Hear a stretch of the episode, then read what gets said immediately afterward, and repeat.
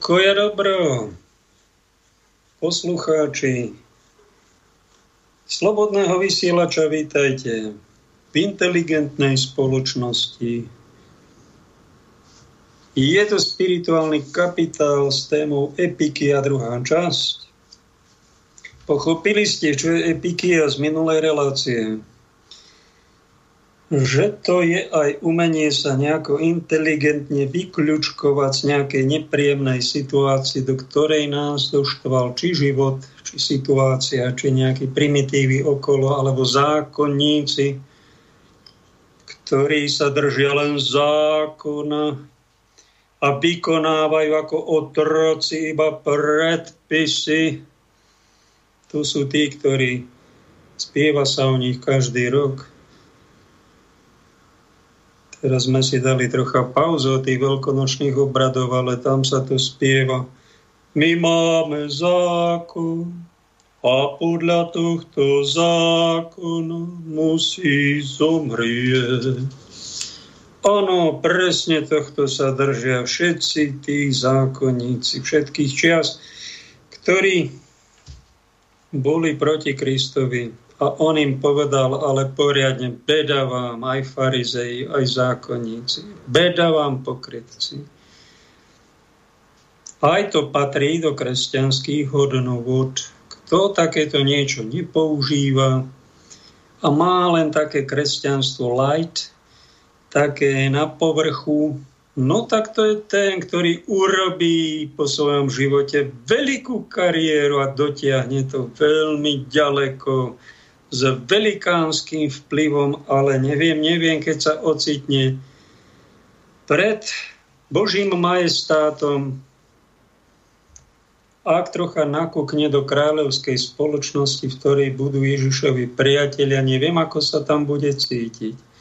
Keď bude zákonník, keď bude farizej, keď bude v nejakej oblasti pokrytec či zbabelec, to budú také nekvality, že niektorí ateisti, neveriaci pohania budú bližšie Bohu ako takýto vraj kresťania. A niekedy sa stane, že nás obklopujú takí priemerní kresťania. A my sme medzi nimi, vyrastáme s nimi, máme sa aj radi, máme všelijaké kamarátstva. Neradi by sme o tie kamarátstva prišli, ale občas sa stane, keď zachovávame túto spomenutú hodnotu alebo nejakú inú, normálne za tie Božie zákony, takú tú podstatu, ktorú máme v Evangeliu spomínanú v rôznych tých na každej strane nejaký ten 1, 2, 3 Božie zákony. A keď sa snažíme tú podstatu dodržať, začneme mať problémy s vlastnou rodinou okolo nás, o vlastnom manželstve, sviatostnom o vlastnej cirkvi, o vlastnej firme, kde si kamaráti išli načenie do toho a prišlo na lámanie chleba, či budeme konať morálne alebo nemorálne a už je tu problém. No keby sme boli tak na povrchu, tak by sme prežili, nemali problém, išlo by sa ďalej, ale neraz sa stane, keď sa trošička ponoríme hlbšie do svojej viery, do života, do toho, čo je podstatné, no tak začneme byť nejaký taký opustený a smutný z toho, že nenájdeme podporu od tých tzv. vlastných. Keby sme tak klzali na nejakom prkne, na povrchu, na nejakých vlnách, tam sa vyšantili ako všetci, alebo na nejakej loďke, e, tam tie loďky do seba občas narazia, už vojny ani nevedú ako kedysi. To sú tí, čo tak plávajú po povrchu, ktorí v tom, tom tekutej dobe, ktoré symbolizuje tá voda a more, majú nejakú pevnú pôdu pod nohami vo svojej cirkvi, no tak ak sa tam ocitne nejaký prorok Jonáš, no tak ho hodia neraz cez palubu a zrazu sa ocitne ako na tomto krásnom obrázku takú túžbu ho mám namaľovať, premaľovať ho, e, že vás hodia pod hladinu a čím hĺbšie e, kde si sa dostanete, tak tým zbadáte, že je aj iný život, nie len ten nad hladinou, nad povrchom, že tu, že tu s nami prítomný vo svojom živote nejaká druhá dimenzia živote pod hladinou, ten vnútorný svet. Raz som to tak nazval, že my sme takí potápači, že sa potápame a skúmame tie podmorské svety. Niekto o tom nevie absolútne nič, čo sa pod hladinou deje a nikdy v živote tam ani nemal, nebol, ani neplánuje ísť, ale sú takí, ktorí trávia v tom vnútornom svete, v tom interiéri dosť času, ja patrím medzi nich, tento svet som si zamiloval oveľa viac ako ten svet vonkajší. Trávim v ňom viac času. A ak je niečo trocha múdre v týchto mojich rečiach, je to určite milosť Ducha Svetého a je to tá láska k tým vnútorným neviditeľným svetom, že sa rád ponáram pod hladinu No a ak sú medzi mojimi poslucháčmi, poslucháčkami také duše, vítajte, ktorých snáď trocha povzbudím. No a tí, ktorí to až tak v obľúbe nemajú, tí riešia len vonkajší svet, tak, taká je väčšina že riešime politiku. Geopolitika je teraz v móde a riešime, čo sa na hraniciach deje, aké strašné. Čo sa v parlamente zakázala prezidentka referendum, no to je príšerné. No, na tých hraniciach, počuli ste, čo sa deje na tých hraniciach? Zatvárajú hranice, no to je otrasné. No ale keby ste povedeli, čo sa zajtra chystá, čo, kybernetický útok a vypnú nám elektriku a internet nebude, to je strašné, počasie manipulujú. A toto riešia ľudia vo vonkajšom svete a stupňuje sa v nich agresivita, nepokoj a že im z toho šibe. Nešudujte sa, že drogujú, že sa opíjajú, pretože to bude na nevydržanie. Moci páni tohto sveta, dobrý názov som na nich počul, že nie, to, není, to není elita, to sú jelita, to sú jelita, ktoré vymýšľajú, ako strpčovať ľuďom život ako tlačiť na pílu, ako im niečo nanúcovať, ako im ten život znepríjemniť a robia to len preto, lebo sme im dovolili zbohatnúť. Som vám tu dávnejšie, každý rok vám to pripomínam, že nevyvlastnili ste tých superboháčov, nemysleli ste na to, hlavne posledných 100 rokov, no tak super boháči idú vyvlastňovať vás, strednú triedu a tých aj chudobnejších udru na vás a zhrabnú všetko. To sú, to sú jelita, hoveda. Bezcitné, nemravné, lakome, pyšné, bezbožné.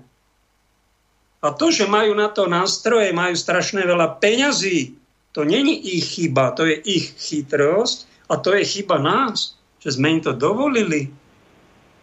Ja vám to tu pripomínam každý rok, že sme ich mali vyvlastniť. A nie tak ako komunisti, že vy vyvraždili 100 miliónov ľudí a potom vyvlastnili majetky aristokracia boháčov a nejako takto spriemerovali. My sme to mali urobiť inteligentne, cez nejaké progresívne dane alebo nejakým hlasovaním a nedovoliť niekomu mať viac ako napríklad poviem 10 miliónov eur alebo nejak podobne. Niečo, to už dávno malo prísť také niečo. Nikto to nerieši. Nikto. Žiadna církev o tom nehovorí. Ak začnete toto nejak propagovať verejne, ja som to tu za 7 rokov určite 7 krát pripomenul a nie, nie to môj nápad. Vyčítal som to u svätého pápeža Pavla VI, ktorý to už pred 50 rokmi vo svojej encyklike Rozvoj národov Populorum Progressio 3. kapitola. Ak ste si to neprečítali, tak si to prečítajte. Keď je núdza spoločnosti a keď sú tam chudobní, pápež tam hovorí, že treba vyvlastniť nadbytočné majetky oligarchov a postarať sa o chudobnejšiu časť obyvateľstva. Povedal to svätý pápež, je to v encyklike, všetci katolíci to majú povinnosť ohlasovať, my to riešime tak. Sami katolíckí klerici to nevedia a ak to vedia, tak o tom čušia. Kresťanskí politici, nikto, máme tam 100 strán, nikto to v parlamente nenavrhuje. Čiže robíme kolektívny hriech, strkáme hlavu do piesku, No a potom čo nasleduje? Tak nám treba, tí pracháči, super pracháči, budú ešte väčší pracháči a zatoč, vytočia nám, strpčia nám všetkým život. A nejaký pár psychopatov bude v nejakom bunkri utajonom rozkazovať a bude riešiť, či budeme tu nosiť masky, respirátory, či budú vakcíny, či sa uzavrú hranice. To nerozhodujú naši politici, to rozhodujú nejakí super psychopati alebo super sociopati, kde si v utajenom bunkri a my sme tak zderebáčení, tak zlenivení, že nemáme ani chuť to vypátrať. Hoci máme tajné služby v každej krajine, v našej tuším 4 v Amerike, 22 či koľko ich. My to nechcem, to sú totiž už majiteľi aj tajných služieb, nie len médií a zbraní a peňazí, všetkého. Robia si s ľudstvom, čo sa im zachce, a my nejakých pár vlastencov, čo sa troška ozývame, no tak sme nejakých za pár vlastencov s nejakou slovenskou zástavou sa desi zíde, troška si pobrecha a potom čo sa stane? No zalezie do búdy. Keď sa aj 600 tisíc Slovákov už nemohlo na to pozerať, podpísalo, že chce predčasné voľby, že majú na to právo, prezidentka sa vyklúčkovala z toho, dala to na ústavný súd, ten rozhodol, že vy nemáte právo, voľby nebudú, je to protiústavné, no hurá, to sme dopadli. Takýchto správ, keď sa tomu nad hladinou budete príliš tomu venovať, tak vás varujem, že ochoriete z toho depresiou, znechutením. Nebudete mať chuť ani žiť keď sa tomu budete príliš venovať a budete mať nejakú psychózu, neurózu, niečo medzi tým. Nejakú schizoidnosť, len niečo, tak, tak hľadáme si každý vynaj, umenie sa vynájsť z toho, nevenovať sa príliš tomu. To je jedna taká rada posolstvo tejto relácie, mať, čo svätý Ignác z Loyoli má vo svojich duchovných cvičeniach tzv. svetu indiferentnosť. Môžem ja niečo zmeniť na tom? No tak sa príliš za to trápiť nebudem. A nebudem to ani príliš riešiť. Dozvedel som sa to, registrujem, čo sa deje. No a čo sa mám utrápiť? Užialiť z toho, alebo mám sa zblázniť? Ja to nevyrieším tým, že sa zblázním. No tak keď keď nás to napadlo, to je už nejaký taký ponor troška dovnútra, do hĺbšieho sveta. A počase zistíte, že bude sa tie tlaky psychiatrické budú tak silné, že nebudete mať chuť riešiť úplne nič. Pretože zistíte, že, to, že by vás niekto zlikvidoval, že by... Ak niekto vyrieši niečo, nech sa páči, nech sa zasadí nech zobere duchovné zbranie, nech niečo zmení, nech spraví nejaké zhromaždenie, ktoré povalí vládu alebo nejakým nejakých boháčov. Nech sa páči. Ale keď vidíš, že, že nemáš eh, na to, alebo eh, že jednoducho sme v tej presile nejaký slabý, tak choďme do toho sveta, kde niečo môžeme zmeniť. A to je z toho exteriéru nadhladinového sa ponorme do nejakého interiéru, do vnútorných svetov a tam trávme, tam majme ťažisko svojho života, ťažisko svojej pozornosti, ťažisko svojej lásky a tam produkujme niečo pekné, niečo pozitívne, niečo, čo nám dáva radosť. A nenechajme si tú radosť ukradnúť, lebo tí, ktorí no, vám znepríjemňujú zvonku život,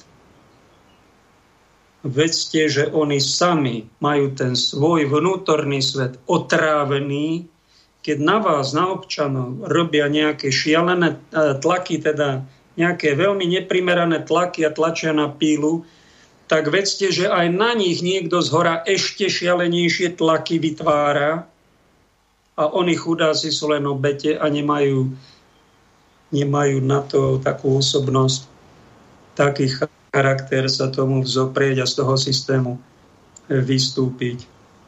Je to, prečo to je?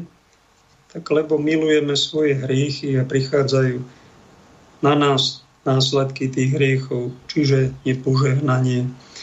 Bude to tak ešte pár rokov, no až privítame jeho veličenstvo pána Antikrista. Najprv túto títo ministranti Gatisovi spravia nejaký chaos, to je predpovedané z rôznych strán, z rôznych rokov, že bude najprv nejaký strašný chaos, nepokoj, však vidíte, že už je a stále sa niečo vymýšľa, aby bol znova chaos a ďalší chaos a ďalšie nadávky. To je umelo naplánované. Prepáčte, pán doktor Krčmery, keď ste vy povedal verejne, ako kolega kresťan katolík, odborník na epidémie, tu z nás vraj najväčší, ste sa vyslovil, že pandémia není plánovaná, a není spustená preto, aby tu niekto predával vakcíny, to je váš názor. Nech sa páči. Ale sme aj takí, hlavne tí, čo sme v alternatíve, myslíme si presný opak.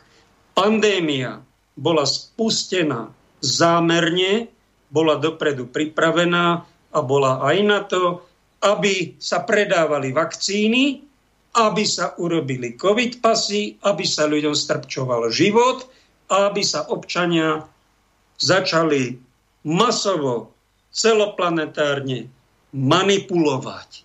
Toto je zas náš názor. A nebudeme si skákať do vlasov, nevieme presne, nemáme na to dôkazy, ani vy na vaše tvrdenie, ani my na naše tvrdenie. Nechajme sa žiť, tolerujme sa, vy ste v nejakom jednom svete mainstreamovom, my sme nejakej alternatíve a Prejde nejakých pár mesiacov, rokov a pravda sa vypláva na povrch. Kto uveril leží a ležiam a kto uveril pravde. Nechajme sa navzájom žiť a učme sa aj v rodinách znášať, tolerovať, lebo stane sa, že má takýto názor, jeden názor má manžel a druhý názor má manželka jeden mainstreamačka a jeden alternatívec. No majú spolu deti, už aj vnúčatá, čo sa majú rozvádzať a hádať denne. Tak epikia znamená umenie sa vynájsť. E, nevynášajme do tých našich komunikácií zbytočné konfliktné názory.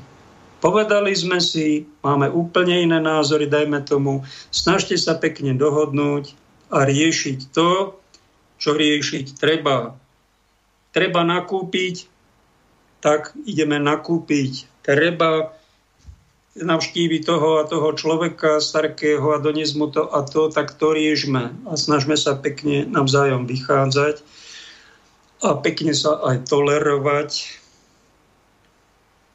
Tolerovať, mať k sebe úctu aj s inými názormi, aj v cirkvi. Sú za tí, čo sú zaočkovaní, nech sa vám páči ale my sme takí, čo nechceme byť očkovaní. Tak nás nechajte žiť.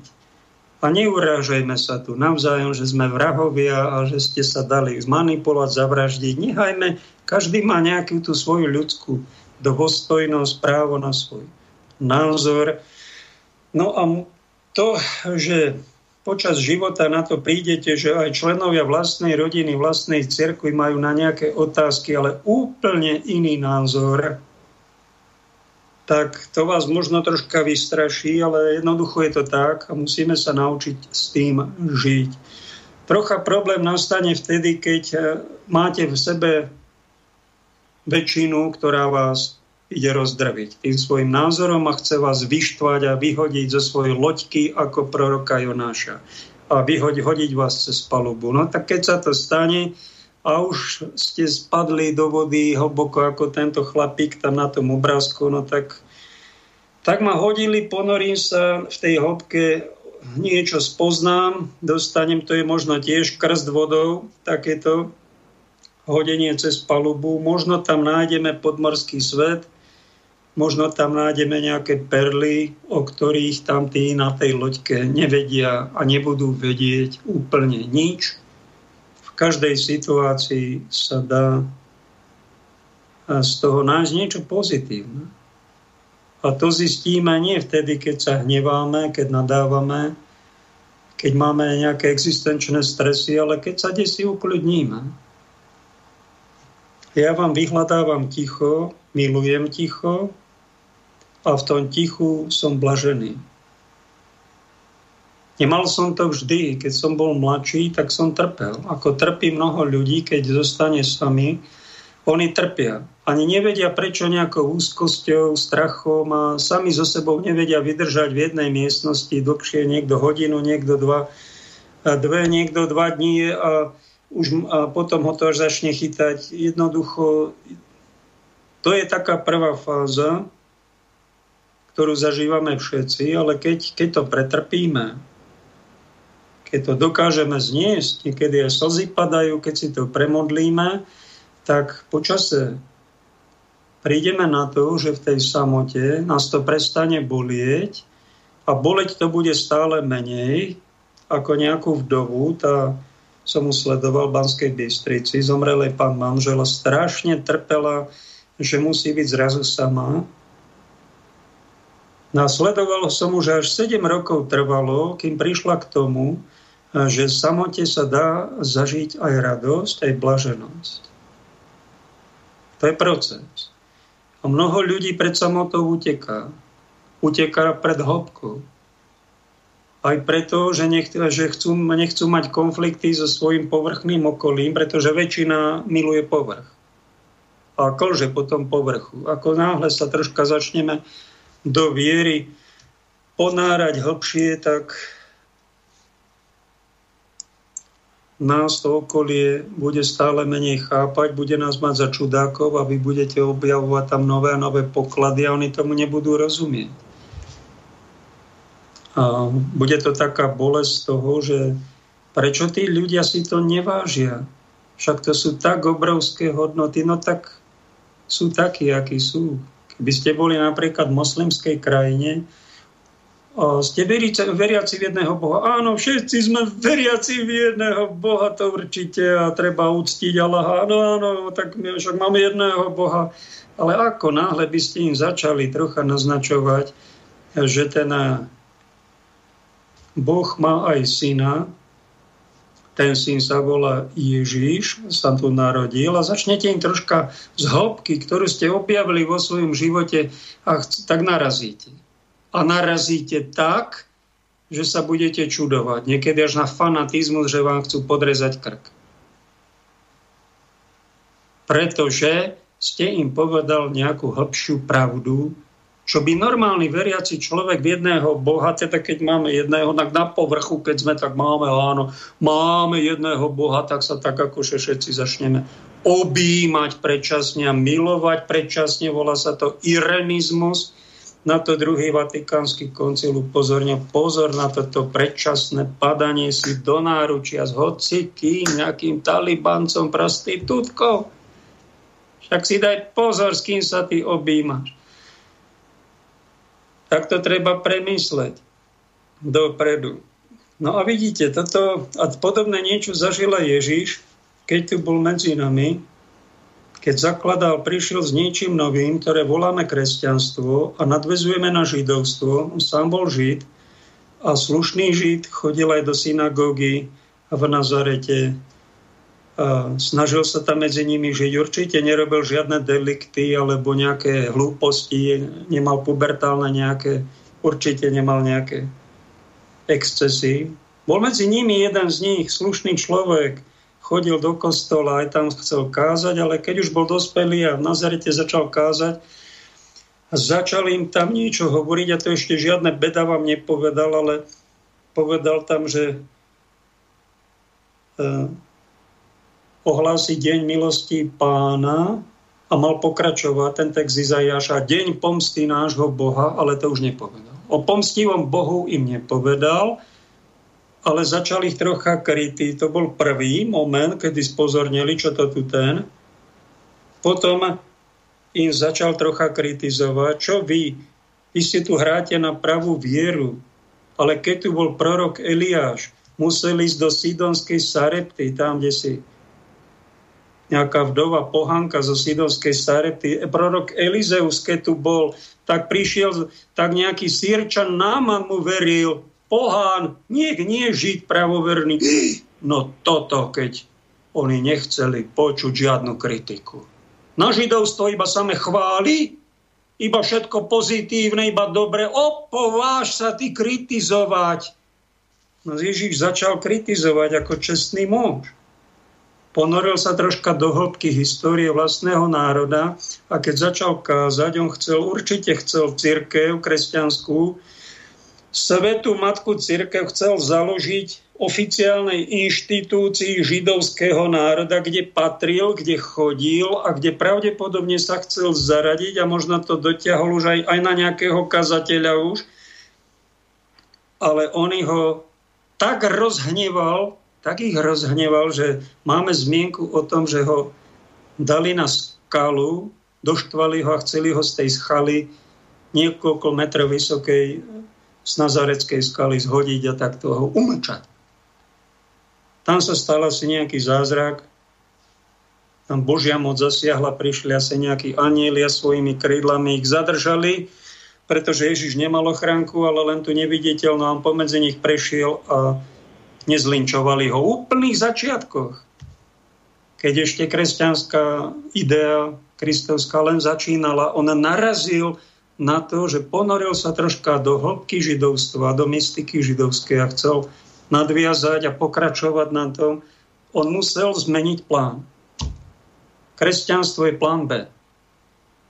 Nenastúpilo do oficiálnych štruktúr židovských, ale muselo vzniknúť na zelenej lúke a Ježíš na začiatku pocítil, že je sám, že je nepochopený, že je skartovaný a tí, ktorí mu mali pomôcť, mu pomohli ho vyštvať. Nepomohli mu. A on išiel do samoty a pýta sa, otec, tak čo máme robiť? Čo mám ďalej robiť?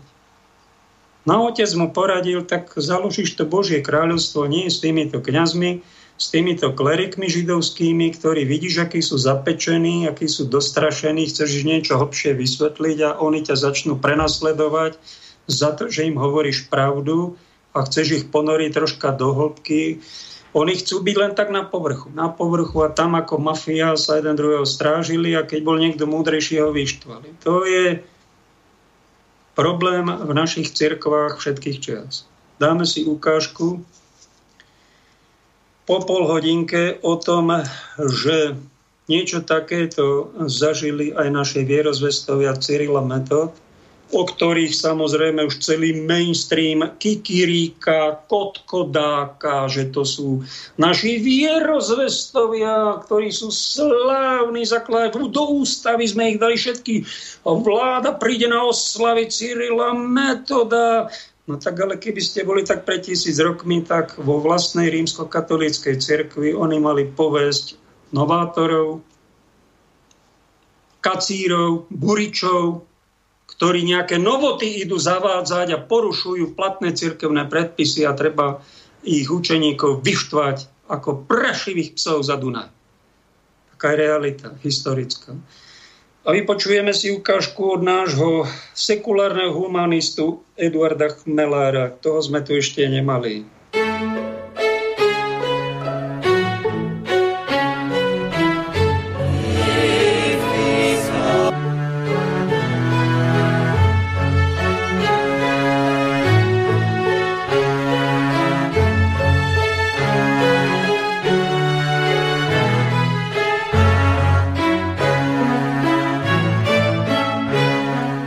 Dobrý deň. Konštantín filozof a jeho brat arcibiskup Metod patria k najobľúbenejším postavám slovenských dejín. Právom.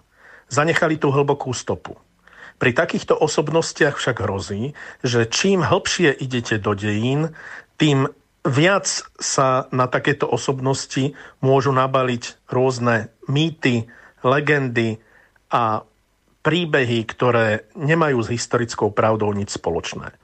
Úlohou historika nie je potvrdzovať alebo posilňovať historické mýty, ale kriticky preverovať jednotlivé pravmene, porovnávať ich a brať do úvahy napríklad aj, aké literárne žánre dominovali danej dobe, lebo v tom čase bola rozšírená hagiografia a tá má od e, historických reálí často veľmi ďaleko.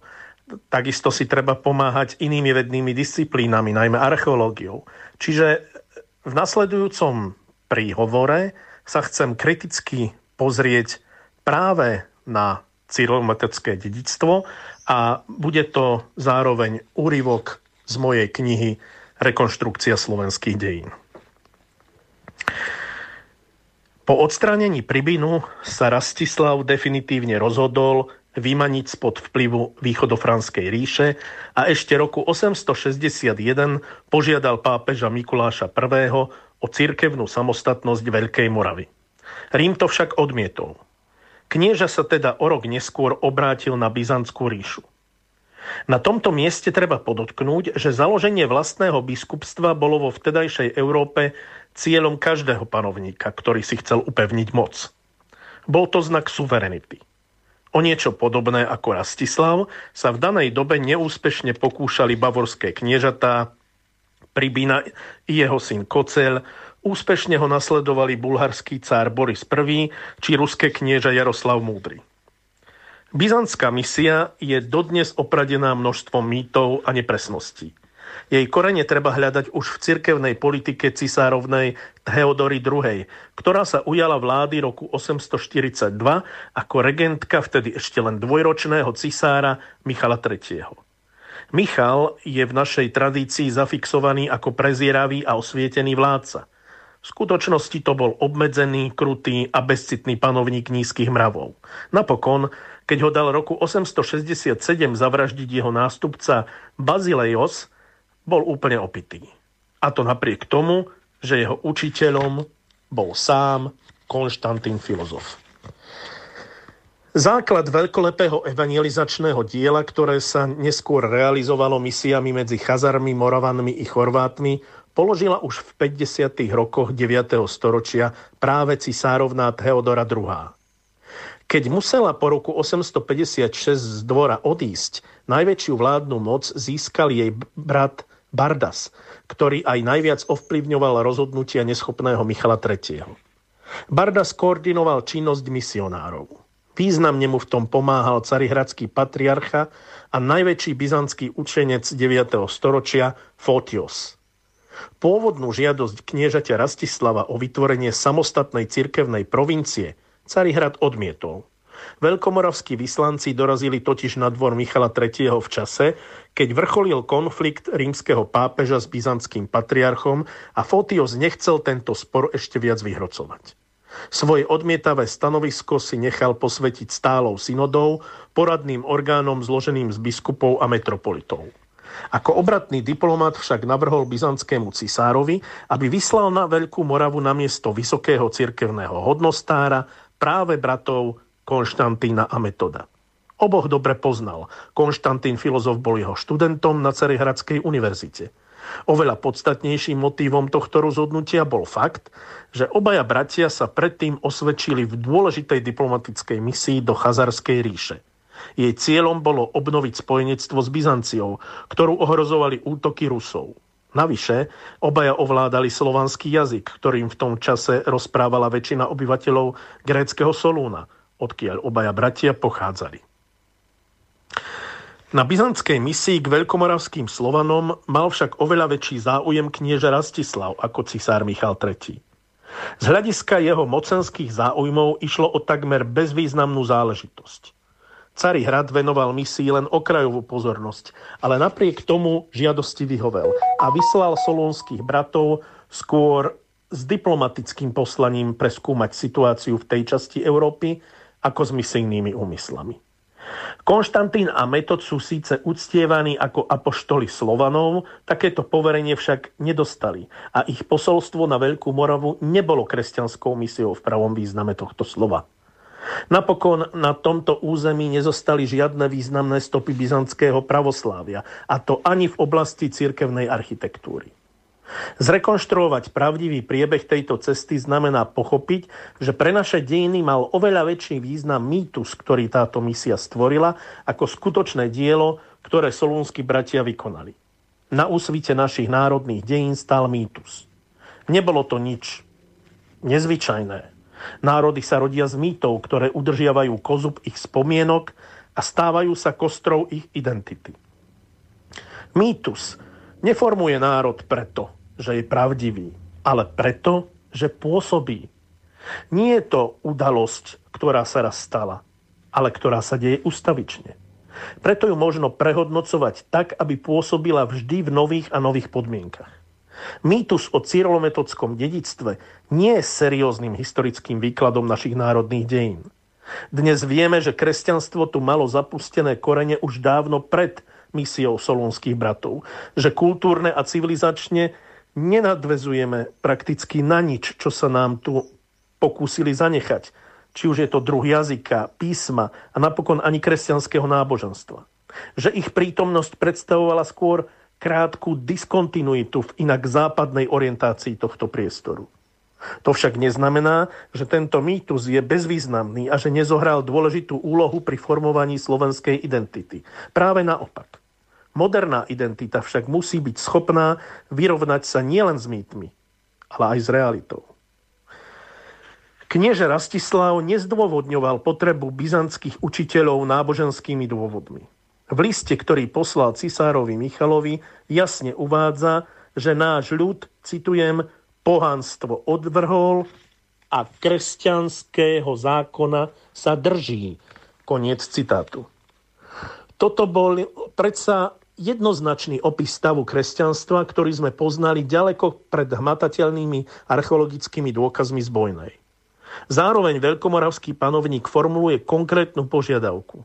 Dopyt po učencoch, ktorí dokážu vzdelať ľud v jeho vlastnom jazyku. Konštantín filozof na cisárovú ponuku spočiatku reagoval slovami, že sa na to podujme napriek únave z predchádzajúcich misií pod podmienkou, že Slovania majú pre svoj jazyk vlastné písmo. To, ako vieme, nemali. Vieme však aj to, z pozlátených plakíc radiska v Bojnej, na ktorých sa našli latinské texty, že staroslovenskí obyvatelia Nitravy poznali písmo už pred príchodom solúnskych bratov. Dosiaľ prvé preukázateľné písomné záznamy robili naši predkovia v latinke, nie hlaholike. Prečo trval Konštantín filozof na požiadavke vlastného písma, ak mohli západní Slovania zapisovať svoj jazyk tak, ako to robia aj dnes latinkou? Podľa všetkého aj v tomto treba vidieť politický rozmer.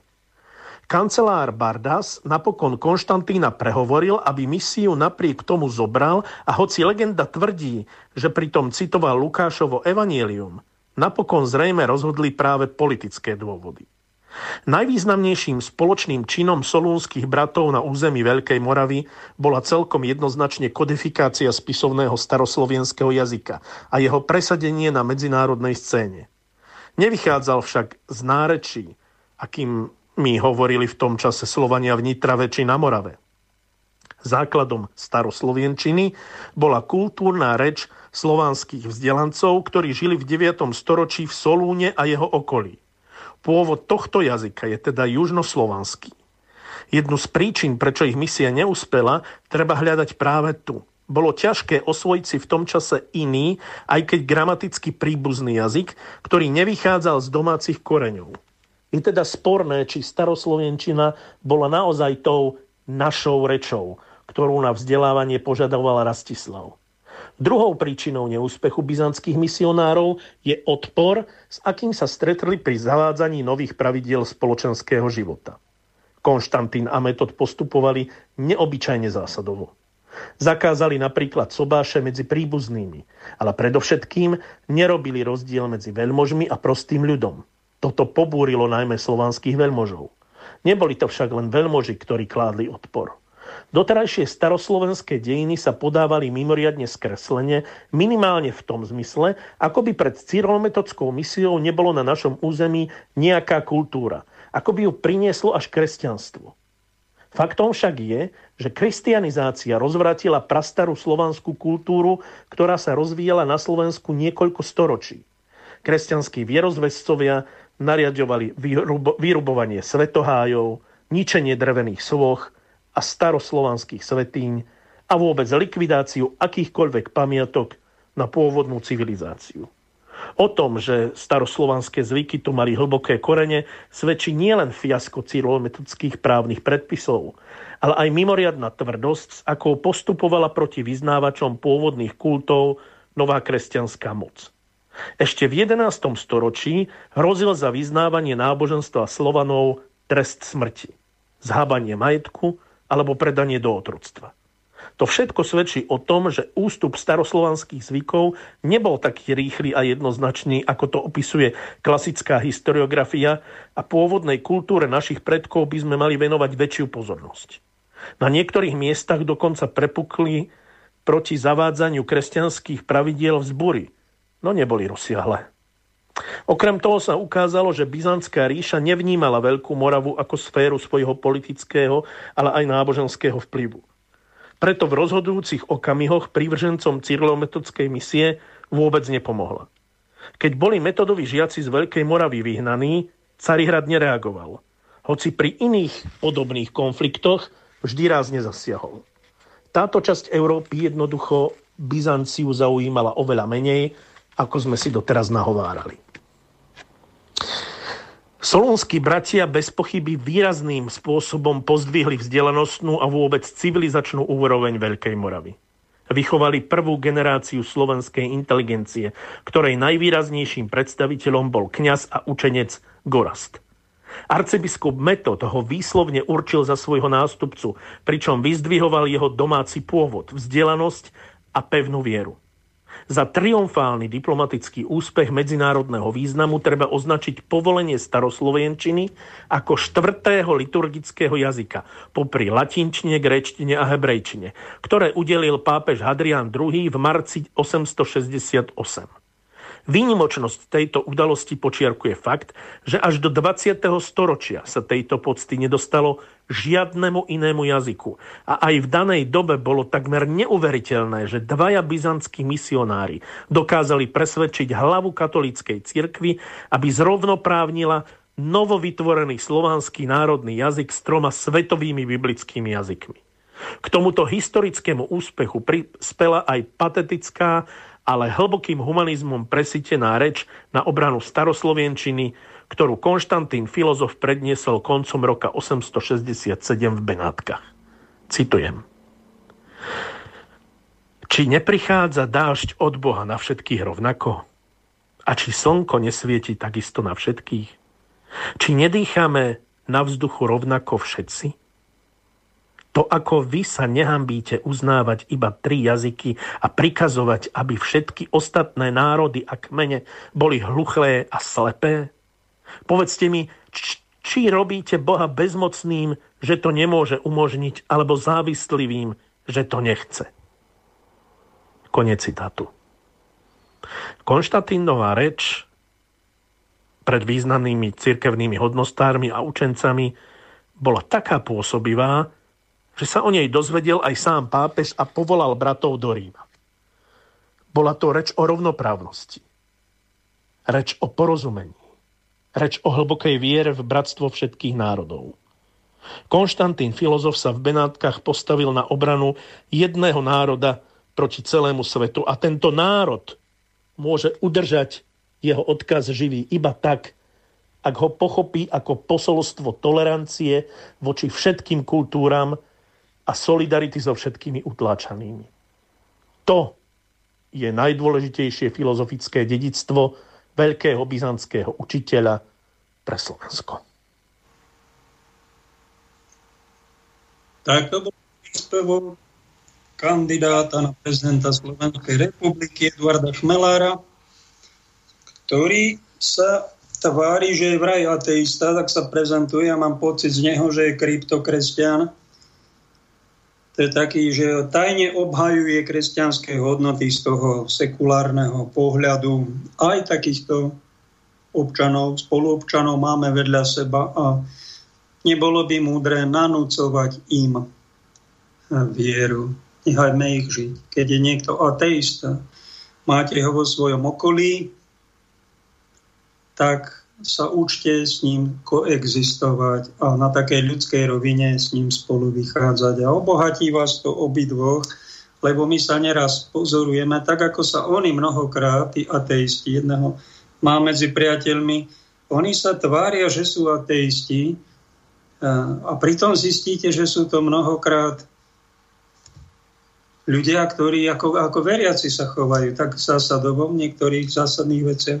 A oni sú ateisti. Oni prehlasujú, že sú ateisti. Asi je to preto, aby bola rovnováha, lebo aj my sme tu kresťania, kresťania, more kresťanov, no ale keď vyjde nejaká Mikasová vyhláška, tak zistíme, že to sú etatisti, ktorí sa kláňajú nejakej štátnej moci. A kde je ich kresťanstvo? Kde je ich viera? A to sú nejaké prkotiny, nejaké rúška. A my zapierame vieru a poslúchame, poslúchame štátne rozkazy. Zavreli nám kostoly posledný rok, tak to viete.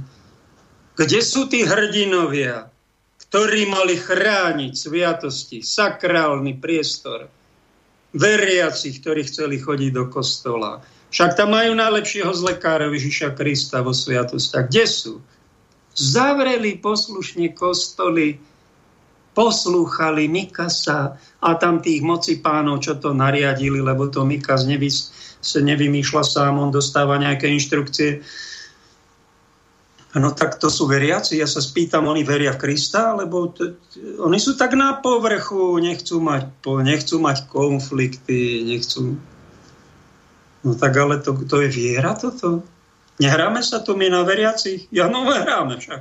No tak potom oni sa hrajú na ateistov, tak aby bola zábava ešte väčšia. Len nezabudnime, že za to hrajkanie nám skončí raz budeme nielen vychvátení, ale skon, e, reálne zomrú ľudia a prídu pred Boží trón. A potom čo? Hrajkať sa tam chcete tiež ďalej? Hra končí. Prichádza realita, zrážka s pravdou, zrážka s realitou. Je dobré sa na to pripraviť. A keď sa vám stane, že ste napríklad vedec, a začnete pomenúvať to, čo zistíte, vedecké dáta, fakty, že vám tu niečo nesedí, že sme tu obeťami celosvetového nátlaku a podvodu a začnete to šíriť a oni vás ignorujú, hodia cez palubu a povedia, choď do alternatívy, choď si tam kikiríkať. My tu budeme kodkodáka tak, ako nám vládna inštrukcia nariadí, lebo nedostaneme dotácie. No to zažije aj vedec, to zažije niekto v školstve, zažívajú to jednotlivci v cirkvách, v rodinách. Naučte sa žiť. To je tiež umenie žiť aj piky. Nejako sa vynájsť, ako sa tu čestne zachovať. No. A základ je teda povedať si to, čo cítim ako pravdu, držať sa tej pravdy, no ale nenanúcovať niekomu ako to robia. Prečo sa biskupy neozvú? Majú sa biskupy ozvať a biskupy majú bojovať a biskupy majú byť mučeníci. Prečo nie sú a zradili tie pace mintery z novodobé? Milý kresťan katolík, prečo ty takto vyčítáš našim biskupom, akí sú? To sú tiež otcovia rodín. Tá rodina, to je ich dieceza. Oni sú zodpovední za tisíce ľudí, za zamestnanosť, za to, aby firma cirkevna fungovala, lebo keď sa oni vzoprú štátnej moci, budú nasledovať tresty, problémy. No a kto chce žiť problémy, kto chce tráviť zvyšok v cpz vo vezení a, a, a mafia vám vybuchne auto, no kto to chce robiť? Však to je mučeníctvo. Tak ty, keď chceš mať v kresťanstve mučeníka, nech sa páči, začni od seba. Ukáž nám to. Že ty máš odvahu ty si mučeník, ty pôjdeš do cpz ty sa postavíš, ty pôjdeš na kríž. Nech sa páči. Ak to ukážeš, tak ťa aj zatlieskame. A do Vatikánu zašleme, máme tu jedného mučeníka, Pozrite sa, my všetci sme z prosté ovce dostrašené, ale máme tu obetného baránka, ktorého nám ugrilovali a podáme ťa na oltár a budeme sa tam k tebe chodiť a hladkať ťa budeme, aký si svetučky, aj po smrti. Nech sa ti páči ale nevyžaduj od druhého, nenanocuj druhým mučenickú obetu. Pretože v tradícii katolíckej svetej viery je, že mučeníctvo sa v zásade nenanocuje druhému človekovi. Pretože to robia jelitá medzi kresťanmi, ktorí smietku v oku brata vidia vo svojom vlastnom brvno, svojho darebáctva, svoje pýchy, svoje zbabelosti, svoje alibizmu obviňovania nevidia. Tak sa zastan tých biskupov. Čo sú, akí sú, že aké sviatosti dostane, že tá církev funguje.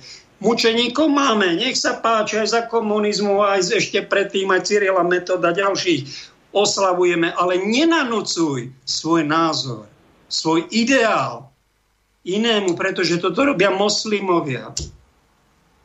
A keď svätý Cyril s metodom boli prísni na to, aby sa tu e, nerobili manželstva na tomto území medzi príbuznými, že vraj boli veľmi prísni, nám pán Chmelár povedal, to malo nejaký dôvod. To je už v Biblii spomínané. Pretože keď sa krížia príbuzní, tak blbnú. Nejakú štúdiu som nedávno čítal, Karol z Kanady mi to tuším poslal, že moslimovia sú veľmi silno poznačení, že príbuzní sa tam 50 e, generácií tuším spolu sobášia a preto sú takí, akí sú. Sú nejako geneticky už poznačení. Že keď im poviete, že Boh Otec má nejakého syna, ktorý sa volá Ježíš, že tu je nejaká trojica, on vás rozstará, no toto vám ešte toleruje, ale opovážte sa kritizovať proroka Mohameda. Opovážte sa. Krk vám podrežu. U nás vás v kresťanských krajinách iba hodia cez palubu, tam vám krk podrežú za kritiku nie, nejakej autority. No tak, ale to je to, to je to genetické poznačenie, však k životu patria nejaká kritika. Aj tých nadriadených. To neznamená, že my sa máme kláňať svojim štátnym či cirkevným predstaviteľom, však ich aj kritizujme, ale zachovajme módus et rebus. Rozum a spôsob. Robí to inteligentne. Nie takto hulvácky. Dám si tri poldecáky a idem s bičom a idem kde si plieskať po niekom druhom, aby bol mučeník. Prečo nie si mučeník? No však ty buď mučeník, ukáž nám to. To, že byť mučeníkom, to sa to, nie, to nie, nečaká od všetkých, to je jeden z milióna. No, to není pre každého povolanie. To musí výnimočnú Božiu milosť niekto dostať, aby sa za nejakú pravdu ohlásil, aby položil svoj život a išiel rovno do neba. Stal sa, stal sa jedným z anielov a snáď aj Archaniel, keď si niekto vytrpí veľa. Cyril Metod boli eh, bludári vo svojej dobe, pretože zavádzali niečo, predbehli vlastne svoju dobu o vyše tisíc rokov. Chceli, aby liturgia v našich kostoloch bola staroslovenská. Slovenčine, aby sa ľudia modlili. No vtedy bolo príkaz Vatikánu od pápeža je treba byť latinský, to je pravoverná bohoslužba. A bodka, nebude sa debatovať.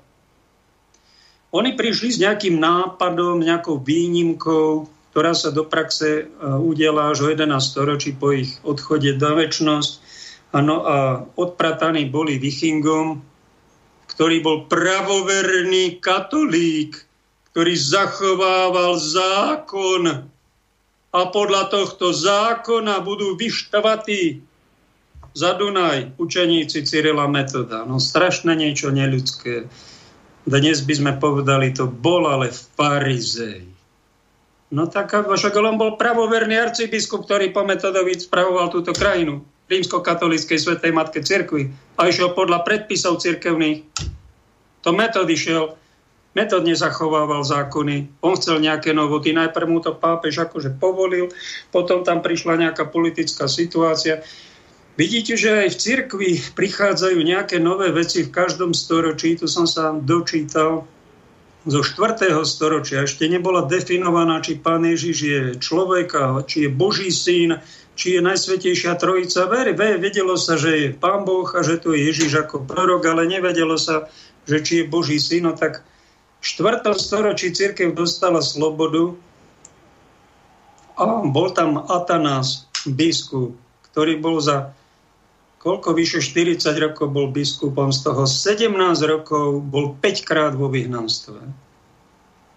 Za to, že tvrdil, že Boh kresťanov je Otec, Syn, aj Duch Svetý. Hájil božstvo nie len Ježiša Krista, ale aj Ducha Svetého.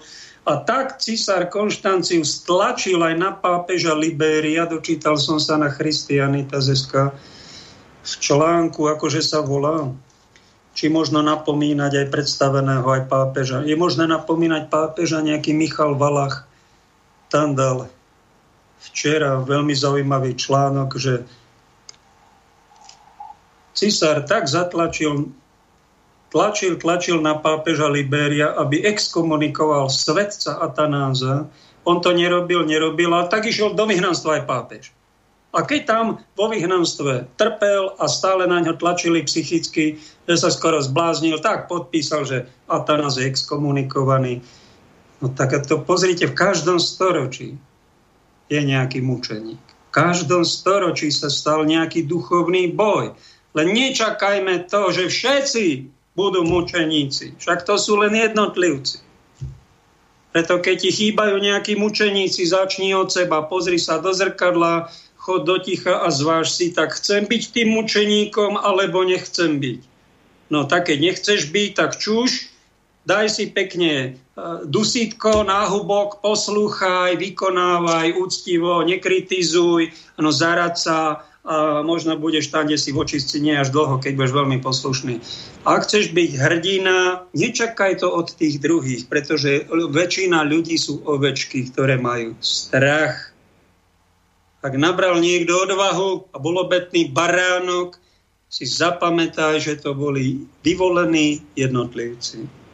Ak chceš medzi nich patriť, nech sa páči. Ale to není len tak pretože na to musí mať človek ozaj veľmi čisté srdce, veľmi šlachetný úmysel, musí si vymodliť aj tú mučenickú obetu. To není len tak, že to dostane hoci kto a všetci. Pretože epikia znamená aj sa byť úprimný k sebe a hlavne nebyť taký bulo, že svoju vôľu idem natláčať iným. A bambulo, že budem vyčítať druhým, že nie sú svätí že nerobia tak, ako je moja vôľa, alebo nie sú ideálni. No však to je bambulizmus. Alebo ďalšia vec, čo Cyril s metodom zakázali, že vraj boli na to veľmi prísni vo svetohájoch, boli v týchto krajoch, že vraj také zvyky, tu Slováci mali v úcte rodinu, aj vzťahy, aj detičky, aj lásku, aj prírodu. No ale tam tých svetohájoch raz do roka, že vraj mali uvoľnené mravy a Eh, erotiku, sexualitu sa tam obdarovali nejak asi príliš a sme tým nejak silno poznačení, tak oni tie svetoháje zakázali. A miesto tejto bohyne Mokoš, bohyne matky prírody, naša pača mama sa volá Mokoš, tak sme si tú Mokošku uctievali, no tak oni priniesli svetu panu Máriu a tú Mokoš bohyňu eh, dali preč. No a boli na to prísni a čo mali byť? Mali rozmaznávať tých Slovákov, aby sme si tu mamu hladkali ešte do dnes. No a mali ho v posteli a spávali s ňou. Však je doba vážna, sme tu krátko, je tu kresťanská viera, a no tak ten čas využíme na to, aby sme sa posvedcovali, lebo sme tu krátko. A ideály aj v kresťanstve máme. Ďalšiu ukážku si dáme a to je od našich bratov v Čích, tento týždeň sme mali spomienku na zlikvidovaných, sami, samou církevnou štruktúrou zlikvidovaných Cyrila s metodom, potom neskôr boli samozrejme po tisíc rokov, ale to až pápež Lev 13. 1880 tak začal. Po tisíc rokoch prišlo oživenie a. Oni boli zakopaní ako bludári, ako neverníci, nejakí rozkolníci a zrazu spolupatroni Európy, Jan Pavel II a všetci ich oslavujeme ako hrdinov, ale keby sme historicky pravdu skúmali, tak tisíc rokov si museli na tú slávu počkať a máme druhého hrdinu z Čiech, Jana Husa, po 580 či 90 rokoch sa zrazu zistilo, že tento arcikacír je reformátor cirkvi a čestný muž. Pán redaktor, dajme druhú ukážku. Začátek léta 1415, jeho německá kostnice. Na kraji města, na místě někdejšího mrchoviště koní, stojí hranice a na ní muž odsouzený k upálení. Na hlavě má nasazenou posměšnou papírovou čepici s třemi vyobrazenými ďábly a nápisem Tento jest arcikacíř. Ten muž se jmenuje Jan Hus, je mu 44 nebo 45 let a už přes půl roku tady tvrdošíně odmítá odvolat své učení. Odmítne i teď, kdy mu král Zigmund dá poslední možnost. V pravdě Evangelia, kterou jsem psal, učil a kázal, dnes vesele chci umřít, odpoví hrdý Čech.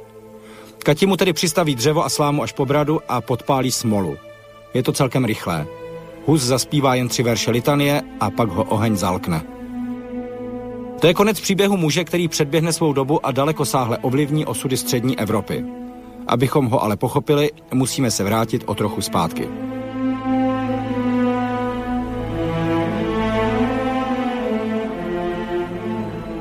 Hus se narodil do doby, která pro české země nebyla šťastná. Úspěšná vláda Karla IV. právě skončila a Čechy začala stíhat jedna pohroma za druhou.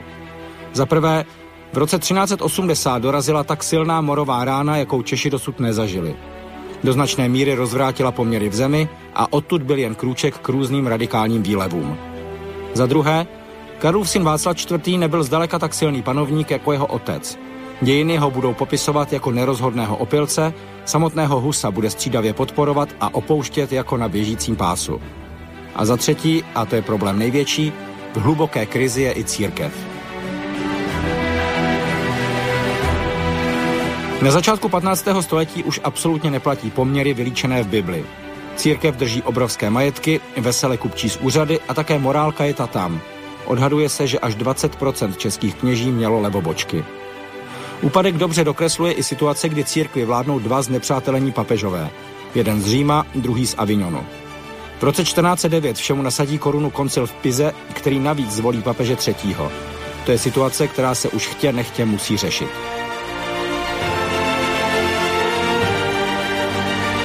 Hus je z chudé rodiny z jižních Čech, ale vlastní pílí dosáhne na místo učitele Karlovy univerzity a stane se i knězem. Všechny neduhy své doby vnímá velmi intenzivně. Už před ním na prohnilé pořádky upozorňovali například učenci Jan Milíč z Kroměříže, Matěj z Janova nebo Tomáš Štítný ze Štítného, ale Husa nejvíc zasáhlo učení anglického kazatele Johna Wycliffa, česky zvaného Jan Wycliffe.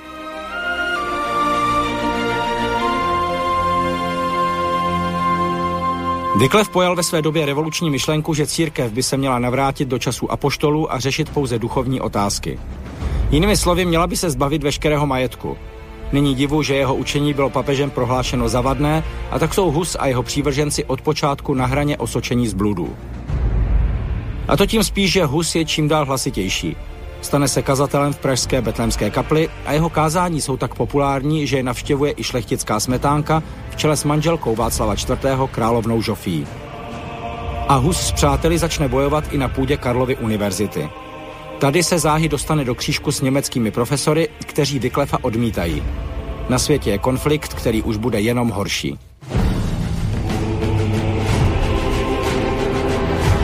Rozmíšky na univerzitě v roce 1409 rázně utne Václav IV. Ten takzvaným dekretem kutnohorským zcela převrátí zdejší poměry. Takzvanému českému národu, který obsahoval studenty z Čech, Moravy, Uher a Sedmihradska, přidělí tři hlasy místo dosavadního jednoho.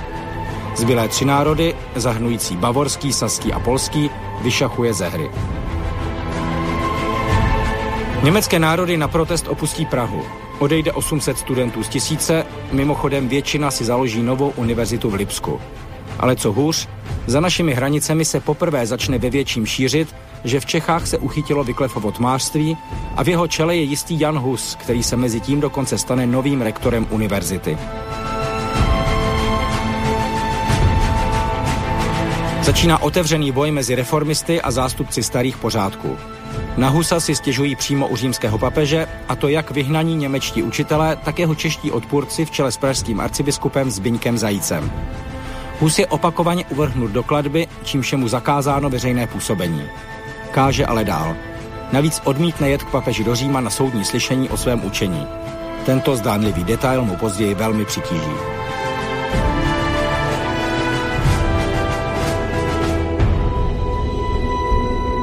Praze už je mezi tím situace velmi výbušná.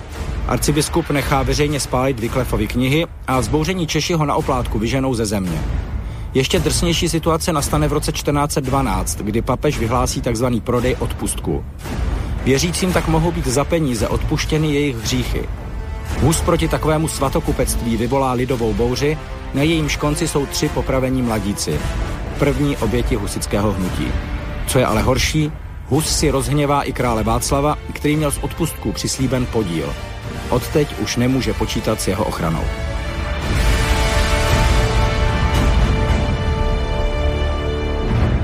Po další kladbě, tentokrát na celou Prahu, tedy Hus odchází do ústraní na venkov. A tady své názory ještě přiostřuje. Papeže nazývá antikristem a třeba hlásá, že kázat slovo boží může úplně kdokoliv bez církevního schválení. To je revoluční útok na samotnou podstatu církve. Ve svém sporu s papežem se navíc neodvolá k žádné církevní autoritě, protože už žádné nevěří, ale přímo k Ježíši Kristu. To je také nevýdaný krok.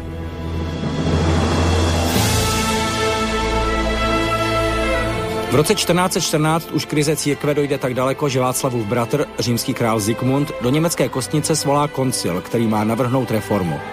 To znamená hlavně odstranit trojpapežství. Zikmund na koncil pozve i Husa, aby své učení obhájil. Ten po jistém váhání i varování přátel nabídku přijme. Ví o možném nebezpečí, ale věří, že povede s koncilem rozumnou teologickou disputaci a možná se mu ho podaří i přesvědčit. S velkým průvodem asi 30 přívrženců dorazí v listopadu 1414 do Kostnice. Nejprve se ubytuje v centru města, ale záhy začne pocitovat, že jeho odhad situace nebyl správný. Okolí si šušká, že přijal ten zatvrzelý kacíř český a přitěžují mu hlavně jeho čeští odpůrci, kteří koncilu vnuknou myšlenku, že Hus se chystá utéct. Po 25 dnech je tak zatčen a uvržen do tvrdého žaláře. Na přímluvy Zikmunda je mu sice trochu ulehčeno, ale z vězení už do konce života nevíde.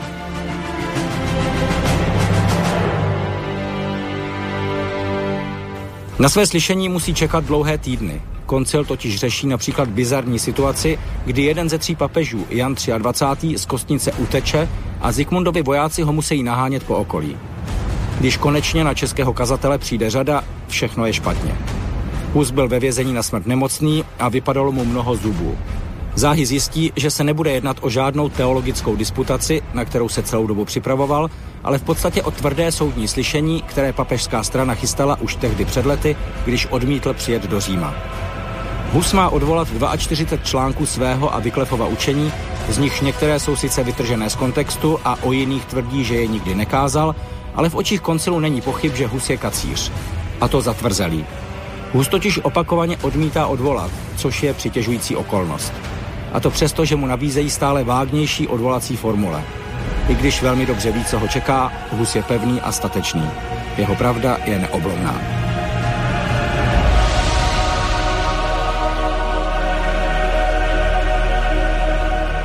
Je 6. července 1415. Církevní soud vynese očekávaný ortel a Husa hned v zápětí odsvětí, nasadí mu posměšnou papírovou čepici a pošlou na hranici.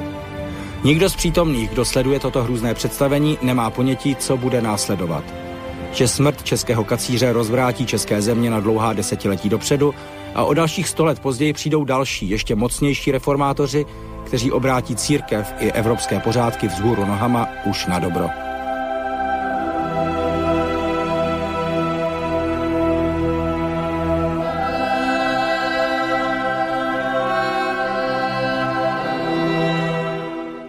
Tak to bol arcikácir z Prahy, Jan Hus, ktorý sa dostal medzi do nemilosti preto, že hovoril pravdu, ktorú vo svedomí cítil svoje doby, kritizoval korupciu svojej doby v cirk- aj v cirkevnom alebo aj sekulárnom prostredí. No a pozrite, ako skončil.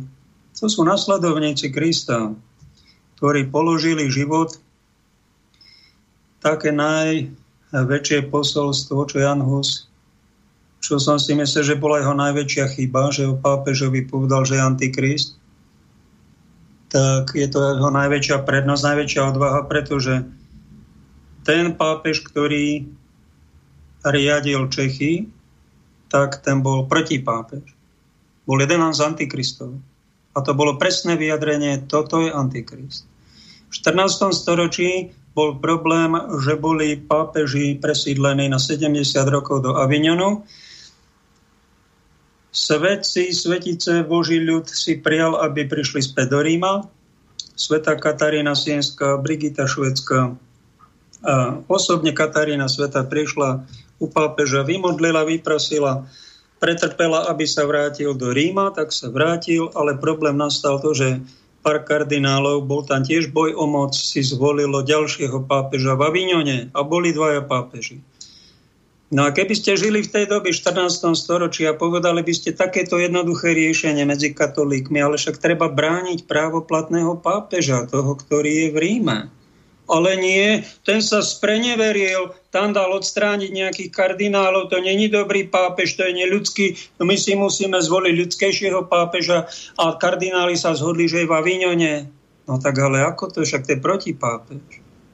Tak si zvolili proti pápeža a bol problém. A keby ste žili v tej dobe a boli by ste medzi katolíkmi a povedali by ste, no však ale to, to proti pápež, tak to vyriešme, takže bráňme pápeža. Nie, ty musíš byť ticho, však teraz sa v koncil v Píze chystá, cirkevní predstavitelia, skoro všetci vedia, že je problém, aj král to tam zvolal a tá, tam sa to vyrieši.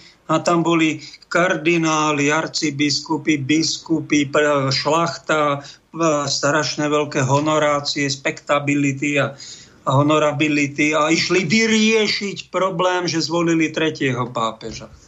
A keby ste v tej dobe boli a, dali by ste jednoduché riešenie, tak by ste boli za idiota, boli by ste osameli a ten, main, ten mainstream vtedajší by vás prevalcoval. Každá doba má svoje problémy. 40 rokov trvalo takáto. Nie schizofrénia či trojschizofrénia, že kto je právoplatný pápež, až to Kostnický koncil tak vyriešil, že miesto tých dvoch lotrov, dvoch antipápežov tam upálil aj Jana Husa, potom za rok Jeronýma Pražského a nejaký, nejaká strašidelná kliatba, ktorou bol pekelné mocnosti, napadli katolícku církev a cez týchto protipápežov bola e, ukončená. To, to je len Boží zásah, lebo keby, sme, keby to bolo ľudské dielo, už by sa to rozpadlo. Ale vidíte, že nejaký Boží prvok, pán Ježiš prosil za Petra a jeho nástupcov. A ono to dnes teda príde ku nám pápež František, Toľko ho pozývali za 18 rokov. Naši páni biskupy, vari každý rok nejakú pozvánku dostal na Slovensku aj politici. Pán prezident Kiska určite pozýval. A on sa nejak vyhováral, že na to nemá chuť a čas a má strašne veľa povinností. A pápeži tu nechodili do takejto krajiny krajinky malinkej v strede Európy. Až prišla Zuzana, pani prezidentka, ktorú, na tú, ktorú tu všetci nenávidíme, lebo nám nedala referendum a, a, a ktorá je tak proamerická príliš. No ona tam prišla svojim šarmom, pozvala svetého otca a jemu sa oči zabliskli sympatia a zrazu tu čo mal prísť na 3 dní, tuším, do Maďarska, tam bude len 3 hodiny a u nás má byť 3 dní. To snad ani pravda. No, je to, to, to teda gól, no tak pani Zuzane doneste kyticu. To asi ten pán profesor Bhalík, ktorý jej dal krížik na čelo, kyticu a povedal nám všetkým Slovákom, čo doteraz sme to ešte nepochopili, to jeho posolstvo, to je spirituálna žena. Ona číta aj nasledovanie Krista, ona medituje a my tu na ňu pľujeme a nevážime si ho, no tak ona má aj peknú stránku, tak okrem toho, že sa pekne vie obliec a pekne občas aj inteligentne. Pozrite, to je tá sila ženy, ktorú sme v cirkvi, môžete vy mať aké tituly, akú 300% poslušnosť, servilnú, to nezaberá. To taká spirituálna žena sa objaví Zuzana a zrazu všetko je inak. A budeme tu mať pápeža Františka. To bude ale riaden gol. Pekne ďakujem tohto týždňa poslucháčke my, Jurajovi, Jozefovi, Bohuslavovi, Miroslavovi, to sú sponzory mňa osobne tejto relácie. Nech ich pán žehná, modlím sa za nich. Nech sa vám darí, nech vám to pán odmení, že podporujete jedného z božích služobníkov, ktorý sa snaží hovoriť pravdu a ktorý má tiež taký zvláštny osud je svojou dobou nepochopený skartovaný a vyradený cez palubu hodený. No za, keď ma upálili, ma nejak ma nedopálili asi, no tak som asi nejak nedokončili to upálenie moje, zase ešte tu nejak dýcham a snáď troška ešte horí vo mne nejaký ten ohník lásky k pánovi, ktorý môže troška uh, uhriať v tejto púšti. A v tomto mediálnom priestore alternatívy snáď dávam nejaké impulzy nejakej troška hlbok, hlbšej spirituality. Neľutujte ma, trpím s Kristom. Som prečítal tento týždeň krásny citát. Viete, kto ho povedal? Povedal ho Silvester Krčméry, náš skoro svetý spoluobčan, ktorý bol aj vo vezení za vieru. A v nejakej relácii som dnes počul e, vetu, čo sa vám môže zísť. Miesto ľutovania iného ponúknete mu radšej nejaké konkrétne riešenie jeho situácie. Lebo keď niekoho ľutujeme, máme s ním súci, uh, chudák, no myslíte, že, že toto je milovanie? Taká sebalútosť, to je také nejaké nečisté milovanie. To je niečo ako taká závisť, to je taký nečistý obdiv, tak e, ľútosť, niekoho ľutujem, chudák, ale mu nič nepomôže. Žiadne riešenie mu nedá. To není konkrétne milovať toho človeka, mať troška možná empatiu, trocha aj takú ľútosť.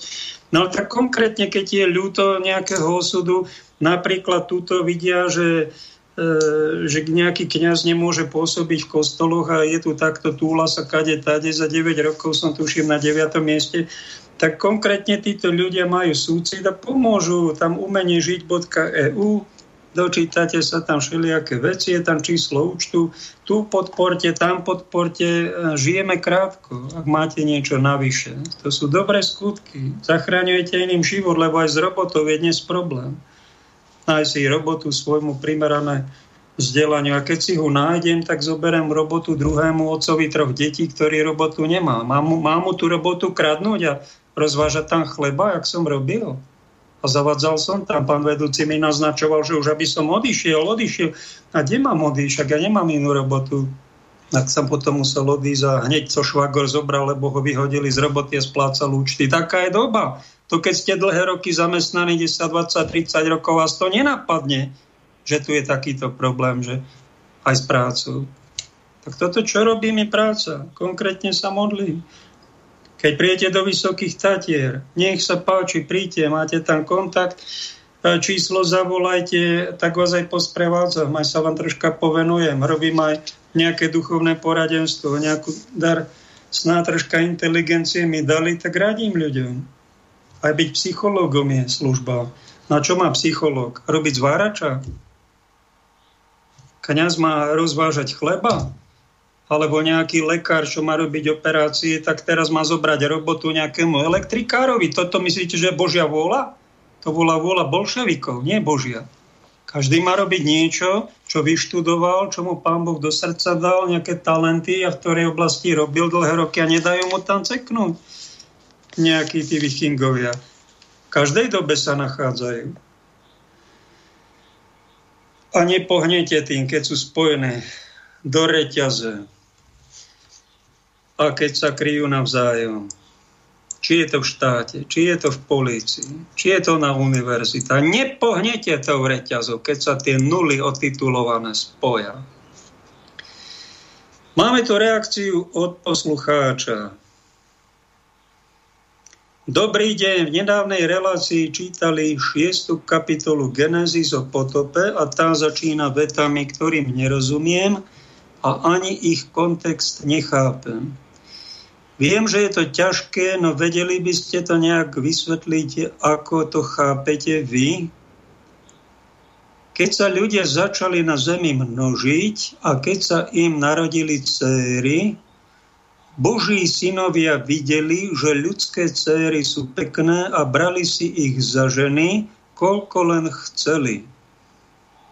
V tom čase boli na zemi obry, no pozrite, svetoháje, tie precyrilometodské tu majú oporu aj vo Svetom písme v Genesis. Brali si z ženy, koľko len chceli. V tom čase boli na zemi obry, ba aj neskôr, a keď Boží synovia obcovali s ľudskými cérami, oni im rodili obrov. To sú hrdinovia dávnych čias, slávni mužovia. Kto sú tí Boží synovia? Nebol Ježiš jediný Boží syn ako súčasť Svetej Trojice? Pýta sa Štefan. Poviem vám jeden výklad, čo som čítal na internete, aj ma tak pobavil, že no to sú mimozemšťania, ktorí prišli na kozmických lodiach, to sú tí boží synovia z inej galaxie, ktorým sa zapáčili to nejaké fešandy, vyskočili z rakety a obcovali a založili si tu nejakú pobočku z ich planéty v galaxii. No tak toto je jeden výklad, taký nemoc kresťanský však, No aj takto sa to niekto tak na povrchu, keď kože hneď nájde odpoveď. Ja poviem takú hĺbšiu odpoveď, ja neviem. Túto časť, kto sú tí obry, preto je dobre písať, e, v katolickom prostredí to dosť dôrazňujeme, že čítať nielen text svätého písma, ale aj poznámky tých, ktorí sú trocha múdrejší, teológovia, exegeti, e, nejakí múdrejší, od nás, starší, svetejší, tak ja by som na vašom mieste si pozrel poznámky k tejto časti svätého písma. Nečítal by som e, nejaké sveté písmo bez poznámok, lebo vás to môže dompliezať, môže vás to priviesť aj k takýmto výkladom humoristickým, ktorým som, e, ktorý som spomenul, alebo potom si nájsť nejakú knihu o tom, ktorá pojednáva o tejto časti svätého písma, alebo sa poradiť s nejakým, keď veľmi budete hľadať, sú nejakí múdrejší vykladači svätého písma starého zákona, kto má nejakú nejasnosť. Dobre, je krásne, že číta sväté písmo, Štefan sa zaujíma, chce nejakú odpoveď, no a ja nie som automat, priznám sa, ktorý vychrlí hneď presne, ako to bolo. Neviem. To je moja úprimná odpoveď, kto sú tí obry, kto sú tí boží synovia. Tam sú tiež zaujímavé veci, nejaký Malchizedech sa tam objaví nad Abrahámom a dá mu požehnanie. A tam ako keby doniesol chlieb a víno už ako predobraz novozákonnej svetej omše. Abraham 2000 rokov pred Kristom. Kto to bol Melchizedech? Tajomná postava starého zákona. Tiež sa môžeme domnievať. Ak to niekto nemá zjavené, tak len tak ticho s bázňou, že niečo je ešte, je to niečo v písme, ale že sú to aj nejaké bytosti, ktoré strážia ten vývoj ľudstva a požehnal Abrahama. My tu máme Abrahama za najväčšiu autoritu a zrazu aj vo Svetom písme je, že ešte bola nejaká väčšia Abrahama autorita nad Abraháma, nejaký Melchizedek. Kto to bol? Nemal otca, matku a duch? A mnohé veci vám povieme, e, že neviem presnú odpoveď. Možno, že je to takto, ale to sú tak pár, pár tisíc rokov, také tajomstvá sú na to mystické školy, volali sa kedysi prorocké školy, sú to mystagogické veci. No a niekedy sa na tú odpoveď aj príde, je niekedy presná a nemôžete s ňou výjsť medzi dav, medzi všetkých, lebo vás prehlási to okolie, že ste arcikacír. A tak si to necháte pre seba, alebo to poviete ako tajomstvo niekomu, komu veľmi dôverujete a o ktorom viete, že vás nezradí, neudá, nesprofanuje nejaké to odhalenie pretože vo Svetom písme sú také, sú také pasáže, ktoré o nich len tak potichu mlčíme a v srdci ich skrývame, si ich ctíme a sám pán Ježiš povedal, ešte veľa vám mám toho, čo povedať. Ale nezniesli by ste to. Príde Duch Svetý a ten vás uvedie do plnej pravdy. Sám Ježiš to hovorí. Čiže není všetko len to, čo je evanílium. A sám Jan Apoštol, jeho najmilší žiak hovorí, keby sa všetko malo opísať to, čo Ježiš robil, konal, myslel, čo aký to má dosah, tá jeho misia na zemi, tak celý svet by nepojal knihy. Toľko by to bolo tých informácií, tých vedomostí. Čo my v písme máme, tak to je základ, toho sa držíme, k tomu sa vrátime, e, či sme sa neodchýlili a strážme sa, aby sme išli správnym smerom e, do nebies. E, dáme si pieseň a po nej možno sa nám vyjadri nejaký poslucháč.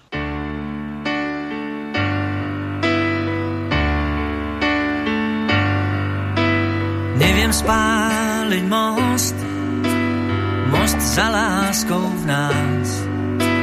Vždy sa dá späť ísť,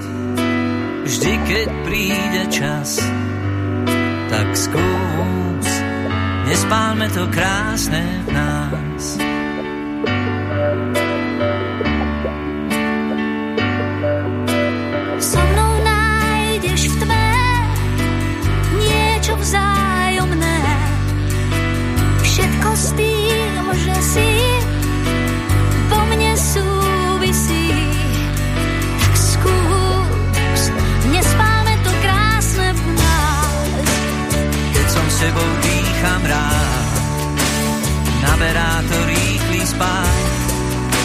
Nedá sa to skrývať, nie, povie nám to dýchanie. Tak skús nespáť, nežné, krásne v nás. Tak skús nespáť, všetko krásne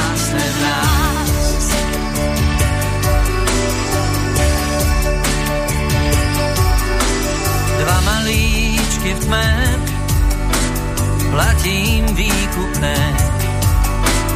Čas ti skrášil tvár, mne tichšie krídla dal. Tak skús, nespálme to krásne nás.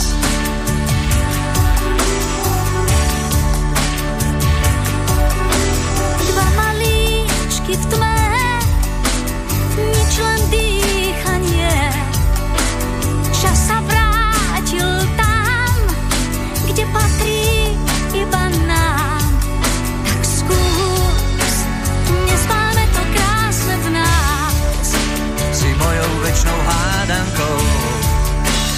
tajomstvá si stále stráž. A stačí iba málo slov, a máš toho viac, než máš. Tak skús,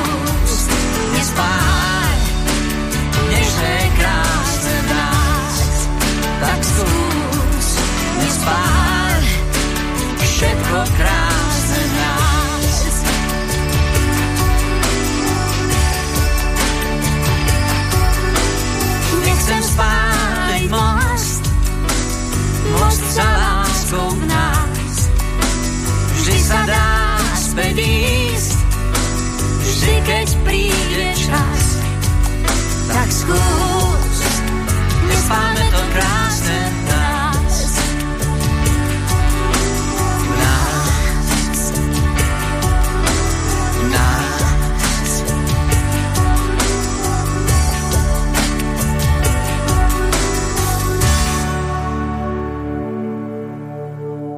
Sme v poslednej časti relácie. Ak by náhodou ste chceli, ozvite sa. Ozval sa nám.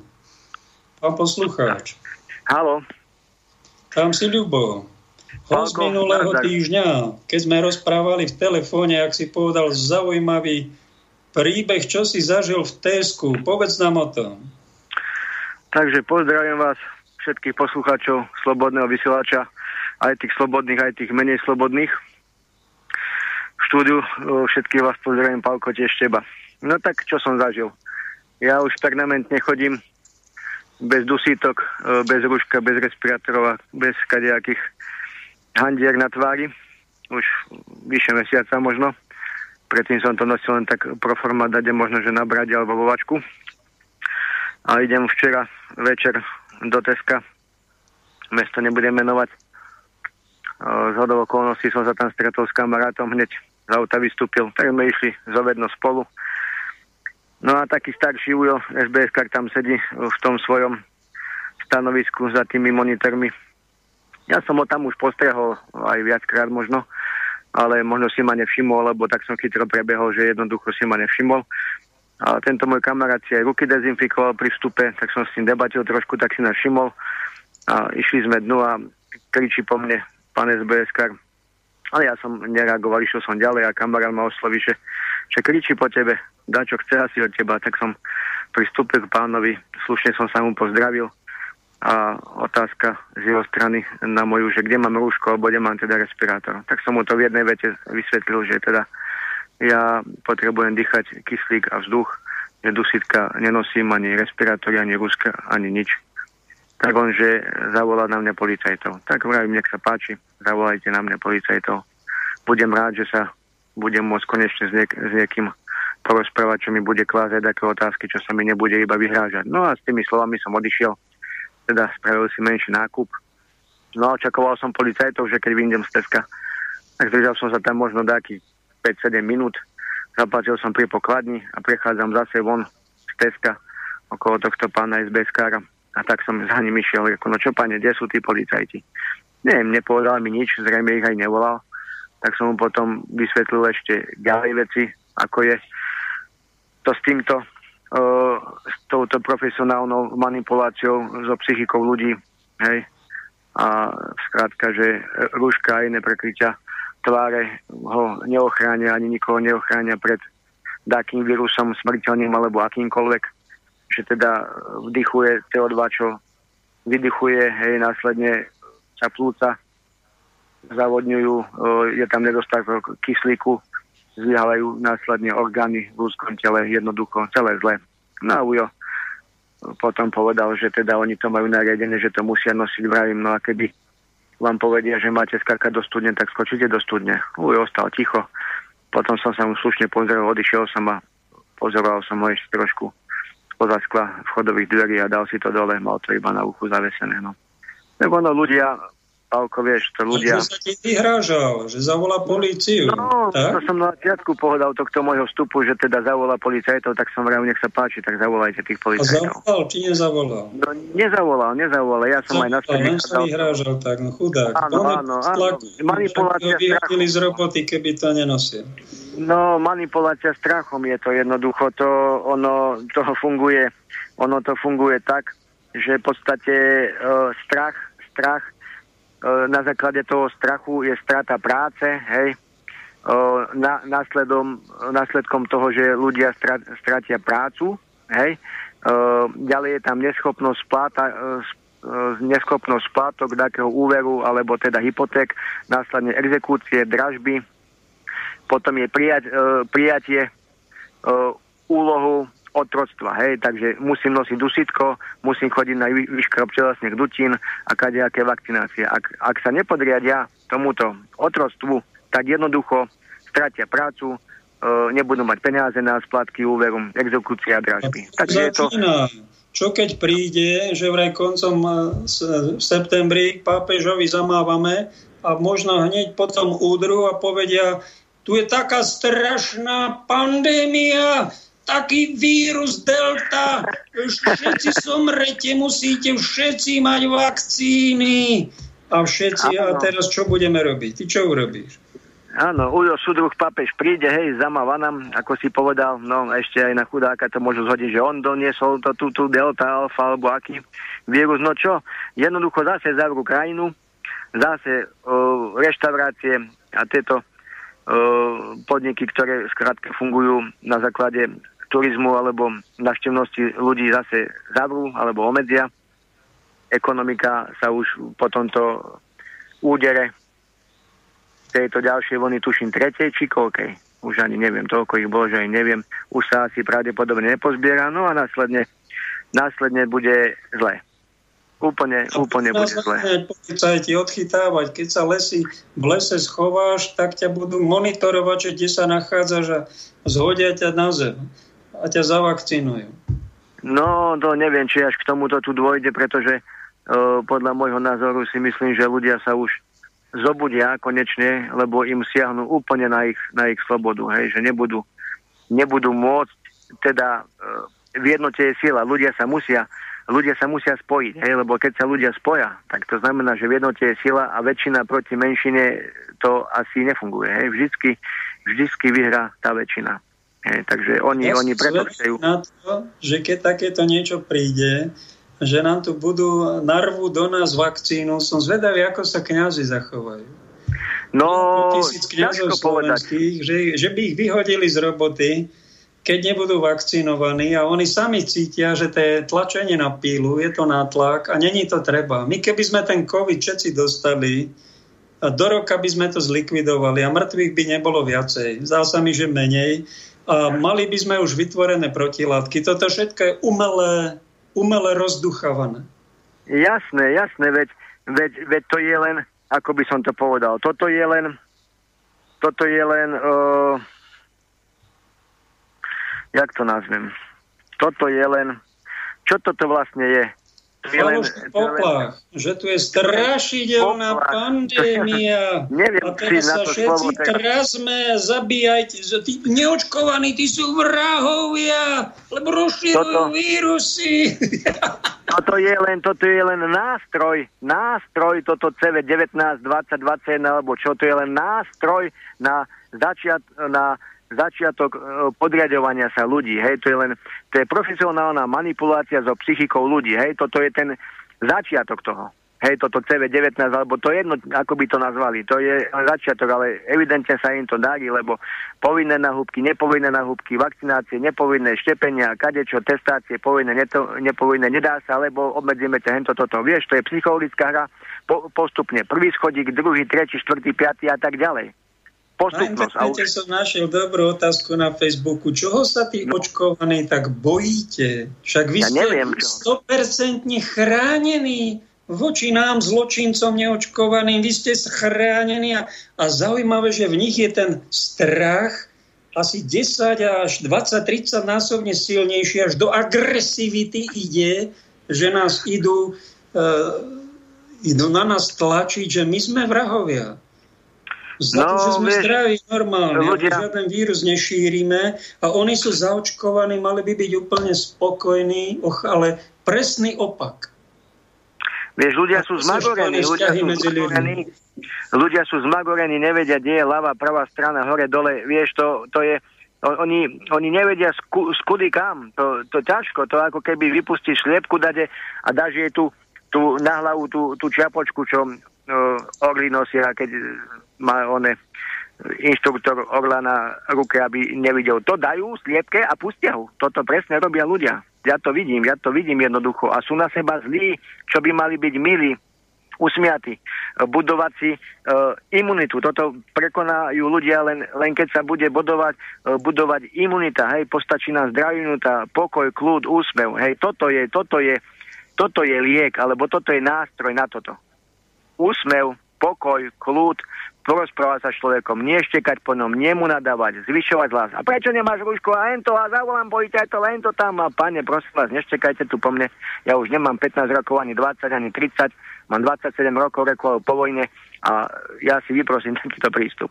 To ľudia sú zmagorení, oni sa boja, to, sú, to je dotlačené strachom. Rozumieš, to, to šteká pes, zúri, hryzie, cerí zuby, keď sa mu približíš pri žrádlu. Toto presne lo, robia väčšina ľudí.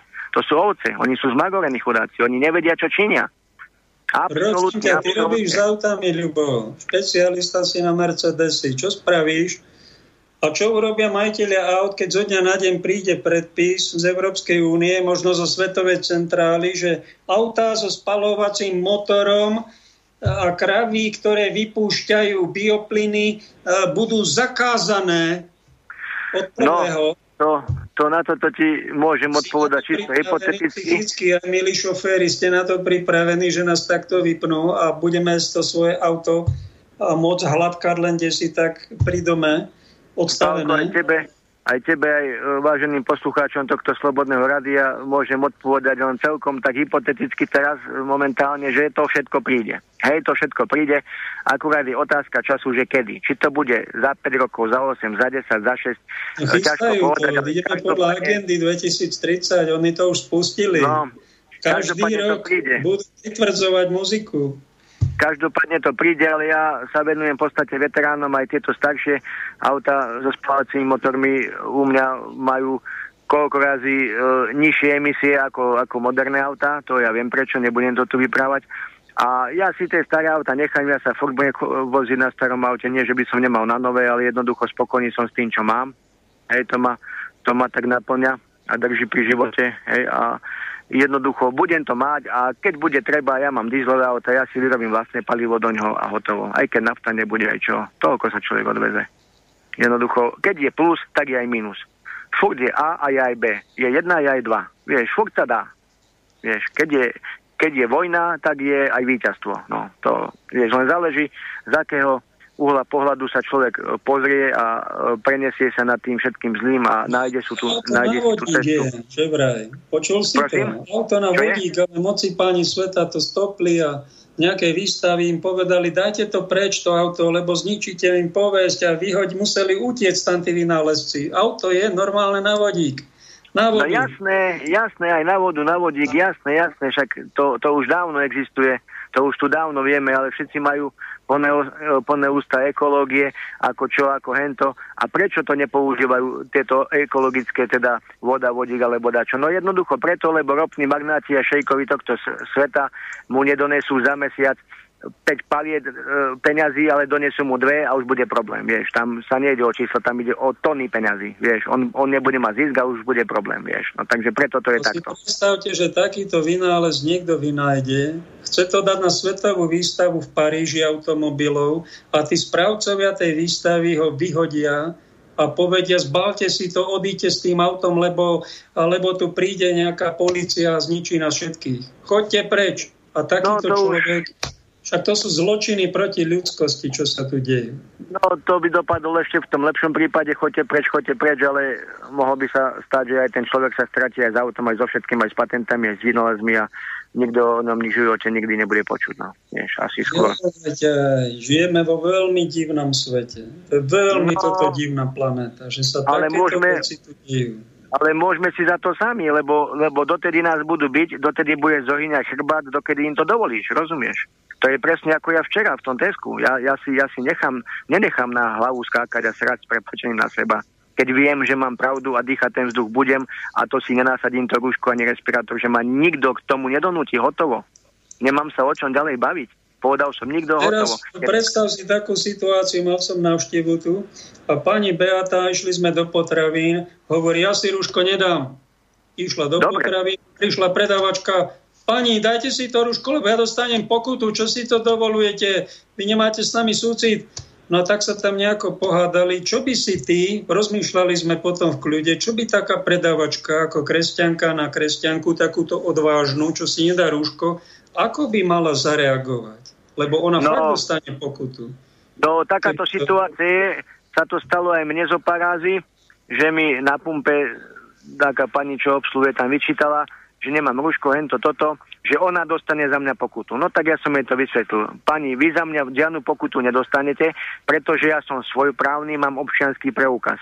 Keby som bol zbavený svojprávnosti a nemám občianský preukaz a mám také diagnózy e, na lekárskej správe opečiatkované, vtedy môžete dostať za mňa pokutu.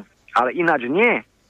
Tak čo mi tam trepu? Ozaj, to tak, keby bol nejaký nesvojprávny bez rúška, tak za ňo nesvojprávny, no keď, keď, je, keď je takto nesvojprávny, tak má takého, takého poručníka, čo je za ňo zodpovedný, nie?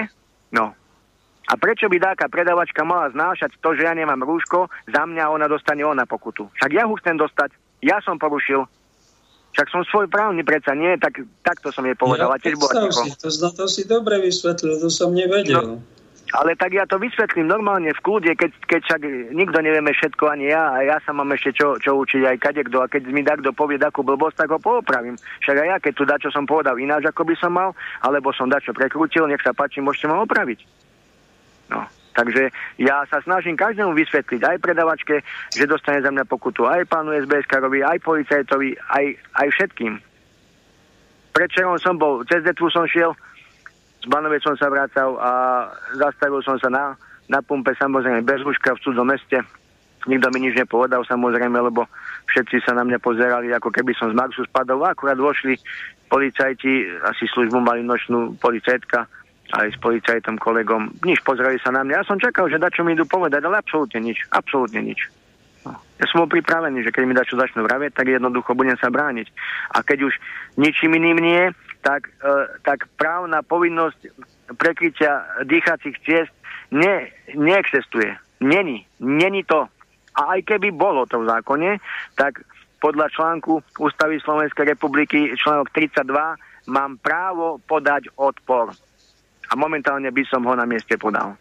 Hej, pretože nesúhlasím s tým zákonom napríklad. A to nám umožňuje Ústava Slovenskej republiky. Ale prečo občania nevyužívajú svoje možnosti alebo svoje práva? Prečo berú len povinnosti? No pretože majú strach, pretože sa boja. Ale ľudia, spojite sa, nemáte sa čoho báť. Pokiaľ sa nespojíte, nezjednotíte, nezvyťazíme. Hotové, vyžizené, doktore, jedem. No čo ti mám na to povedať iné? No, ja pozeral som, takýto, som, pozeral som v mori, že žraloky sa boja delfínov.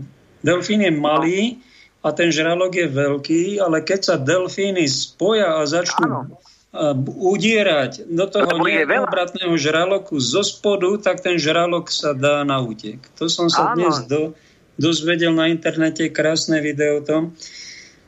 Čo by malo byť? Nejaká mravnostná polícia, nejaká autorita typu kardinál Korec by mal napomenúť ano. vládu Slovenskej republiky veľmi vážnym tónom, najprv slušným, potom to pritvrdiť, ako on povedal.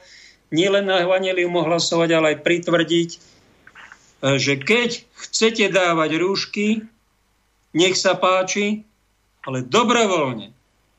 Áno, áno, však jasne, nemôžete... To je protizákonné všetkým. Keď chcete vakcinovať, nech sa páči. Nech sa páči, nech si dá. Aj, toho vakcinovania, ale dobrovoľne. Nenanúcujte to, Áno, lebo ste bulovia. Tak. A toto robia diabli, že znásilňuje druhých, obvinuje. A robí nech takúto nelásku medzi ľuďmi a spoločnosťou. Nie takého hlasu, preto revem aspoň ja do tej relácie. Tak ja kričať tu nebudem ani nikde, he. ja sa s každým vyprávam slušne, ale keď takto zo mňa zautočí slovne alebo ako ináč, že z pozície moci alebo nadradenosti, tak ja mu to dám tiež pocíti. Nastavím mu zakadlo, aby vedel, s kým sa momentálne rozpráva. Ja si nenechám keda na seba. A toto, čo si povedal, že, že teda e, delfíny žraloky, áno, však to, keď v prírode to tak, takto funguje, tam v podstate malé mozgy a vedia, ako sa majú chovať a ľudia, čo, čo sú bytosti inteligentné, rozmýšľajúce, konajúce následne na to, tak nevedia, a že, že, že sa majú spoli, spojiť spolu a že tak jednoducho sa dá poraziť veškeré zlo, alebo, dá, ktorá, alebo dáka manipulácia s ním, alebo niečo. Oni, oni manipulujú strachom, lebo strach je moc a moc je strach. Hotovo, tam, to, tam netreba nikoho ani byť, ani nič, len bubu bumu spravia. Zoberieme ti to, nedáme ti hento, nepustíme ťa tam a hotovo. A ľudia sú predposratí z toho. Ale, ale nerozumiem, či sú tu tak všetci, však sú aj takí podobní ľudia ako ja, veď sme boli aj na tom, na tom Ale to sú iba jednotlivci. Všimni si, že žiadna nejaká väčšia skupina, ani my, kňazi, sa nevieme, pani biskupy zvolili taktiku teda poslušnosti vakcinácie, e, vykonávania rozkazov, no tak ale to není celá církev, ešte je tu, sú to aj kňazi. Čo robíte na tých farách? Čumíte, čučíte a poslúchate a ohovárate tých vlastných pastierov? Však robte niečo. No treba ukážte, ísť aj, ukážte nejakú jednotu za tými kňazmi treba ísť aj na tú faru a čo im to vysvetliť, alebo opýtať sa ich, čo budú robiť, keď toto, čo budú robiť, nosí rúško, nenosí, dá sa zavakcinovať.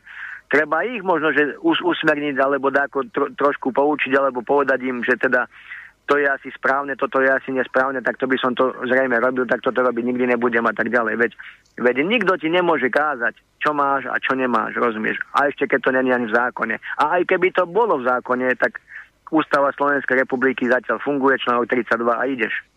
Vieš, tam, tam nikto ťa nemôže... Zákon, počúvať Božie zákony nad ľudské predpisy stále platí a platiť bude a my by sme v tom mali byť teda, uh, byť teda ukážko, ukázať ľuďom, že to zachovávame, počúvame Boha no. viac ako ľudí a keď vidíme toto byť. ruškovanie, nekonečné ruškovanie, týranie ľudí dusítkami, to není normálne, však to je ubližovanie človeku, ubližovanie ľuďom. Ako sa môžete na toto nemo všetci prizerať? No tak, lebo sa boja. Lebo sú doplašení, dostracení, lebo, lebo neviem čo. Boja sa, strach je tam, strach, strach. No ale hotovo. tak dlho, už nám nesvitlo, však toho musíme mať dlho. plné zuby po roku všetci. Ako? To není dlho. To je čo s nami robia. To ešte není dlho, v podstate sa ešte nič nedeje. Zatiaľ sa ešte nič nedeje, iba na vás, iba na vás mierí, ako spieva Jožoráš vo svojej pesničke.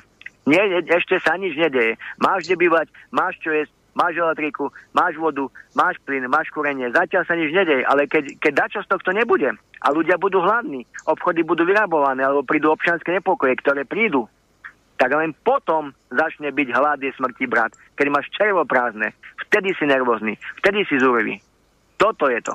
A k tomu príde. Iba Počul si o tom, že má nejaká kde to, kde to pozerám na internete, som našiel, že majú vypnúť zajtra elektriku, internet. A no, neviem. sa to no. znašie, že to ruskí hekery spravia, že zautočili na Spojené štáty. To bude najnovšia, eh, najnovší žartí kanadský, ktorý vypustia zase na nás, že nebude elektriky a prestane dodávka potravín, aby tu bol väčší chaos, ľudia. Máte malý no. chaos, príde ešte väčší. Počul si o tom, že niečo také má prísť? No, da, čo som akože počúval, či to príde, či to nepríde, aj keď to príde, tak to príde len možno, že e, v skúške dačo, vieš, na pár hodín, možno ak teda, a ostatní budú pozorovať tí, čo to spôsobia, že ako sa ovce chovajú. Hej? A potom to môže prísť na dlhšie, potom to môže prísť na, na deň, na dva, na, na týždeň. Ťažko povedať, vieš to. Dobre už bolo a kto si myslí, že sa život vráti do normálu e, do čias pred kvázi v úvodzovkách pandémie alebo CV-19, tak je na veľkom omyle.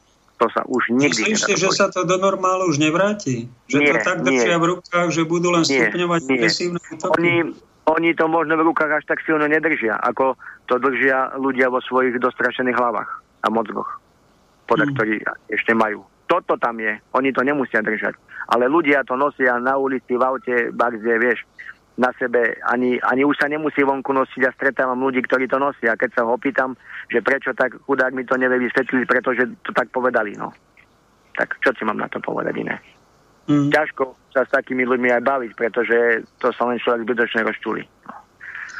Vieš, to... dnes som mal o tom reláciu, musíme trocha riešiť aj praktické veci života, aj rozumne to nejak riešiť, nielen emocionálne. To je náš ano. problém Slovákov, že sme príliš citoví, emocionálni a vypneme rozum a buď niekoho strašne milujeme a potom no. ho nenávidíme, také extrémy, však troška rozumu dajme do toho života aj do tej viery ako povedal jeden z našich pánov biskupov, že viera musí byť trocha aj rozumná. Jasné, jasné. Je zdravý rozum a takú troška chladnú, nie príliš vrele, vrele city, lebo to nám zatemní neraz plne e, rozumové pochody rozumné. Bratu, máme záver relácie, poslednú vetu, Dobre. daj, končíme. Dobre, tak na záver na záver vám uh, ďakujem všetkým poslucháčom Rádia Slobodný vysielač. Uh, či už uh, sú negatívni alebo pozitívni. Prajem veľa zdravia a šťastia, priebojnosti a hlavne zdravého rozumu do života. A pamätajte si, že pravda je len jedna. A musíme sa spojiť len tak, len tak dosiahneme výsledok. Jednoducho spojiť sa. Pekný deň vám želám všetkým do počutia. A ja zhrnem z relácie. Ježišovi neboli, proti Ježišovi neboli pohania, neveriaci, alebo nejakí zaujímavé satanisti, ale pravoverní Židia, ktorí z časti zachovávali desatoro, verili v Boha, udržiavali vonkajšie tradície a pravoverné náboženstvo. Nezabudnite na to, keď sa vám stane nejaký problém medzi tzv. veriacimi, že už niekto dávno predtým odvisol na kríži medzi nimi. Podobne to bolo s Cyrilom Metodom, s Janom Husom, Mariou Vardovou a ďalšími. Je toho plná história. A zakončím to citátom od Alberta Einsteina, nádherný. Pozor na negatívni lidi, mají problém na každé žešení. Ďakujem za pozornosť. Pekný zvyšok dňa vám prajem.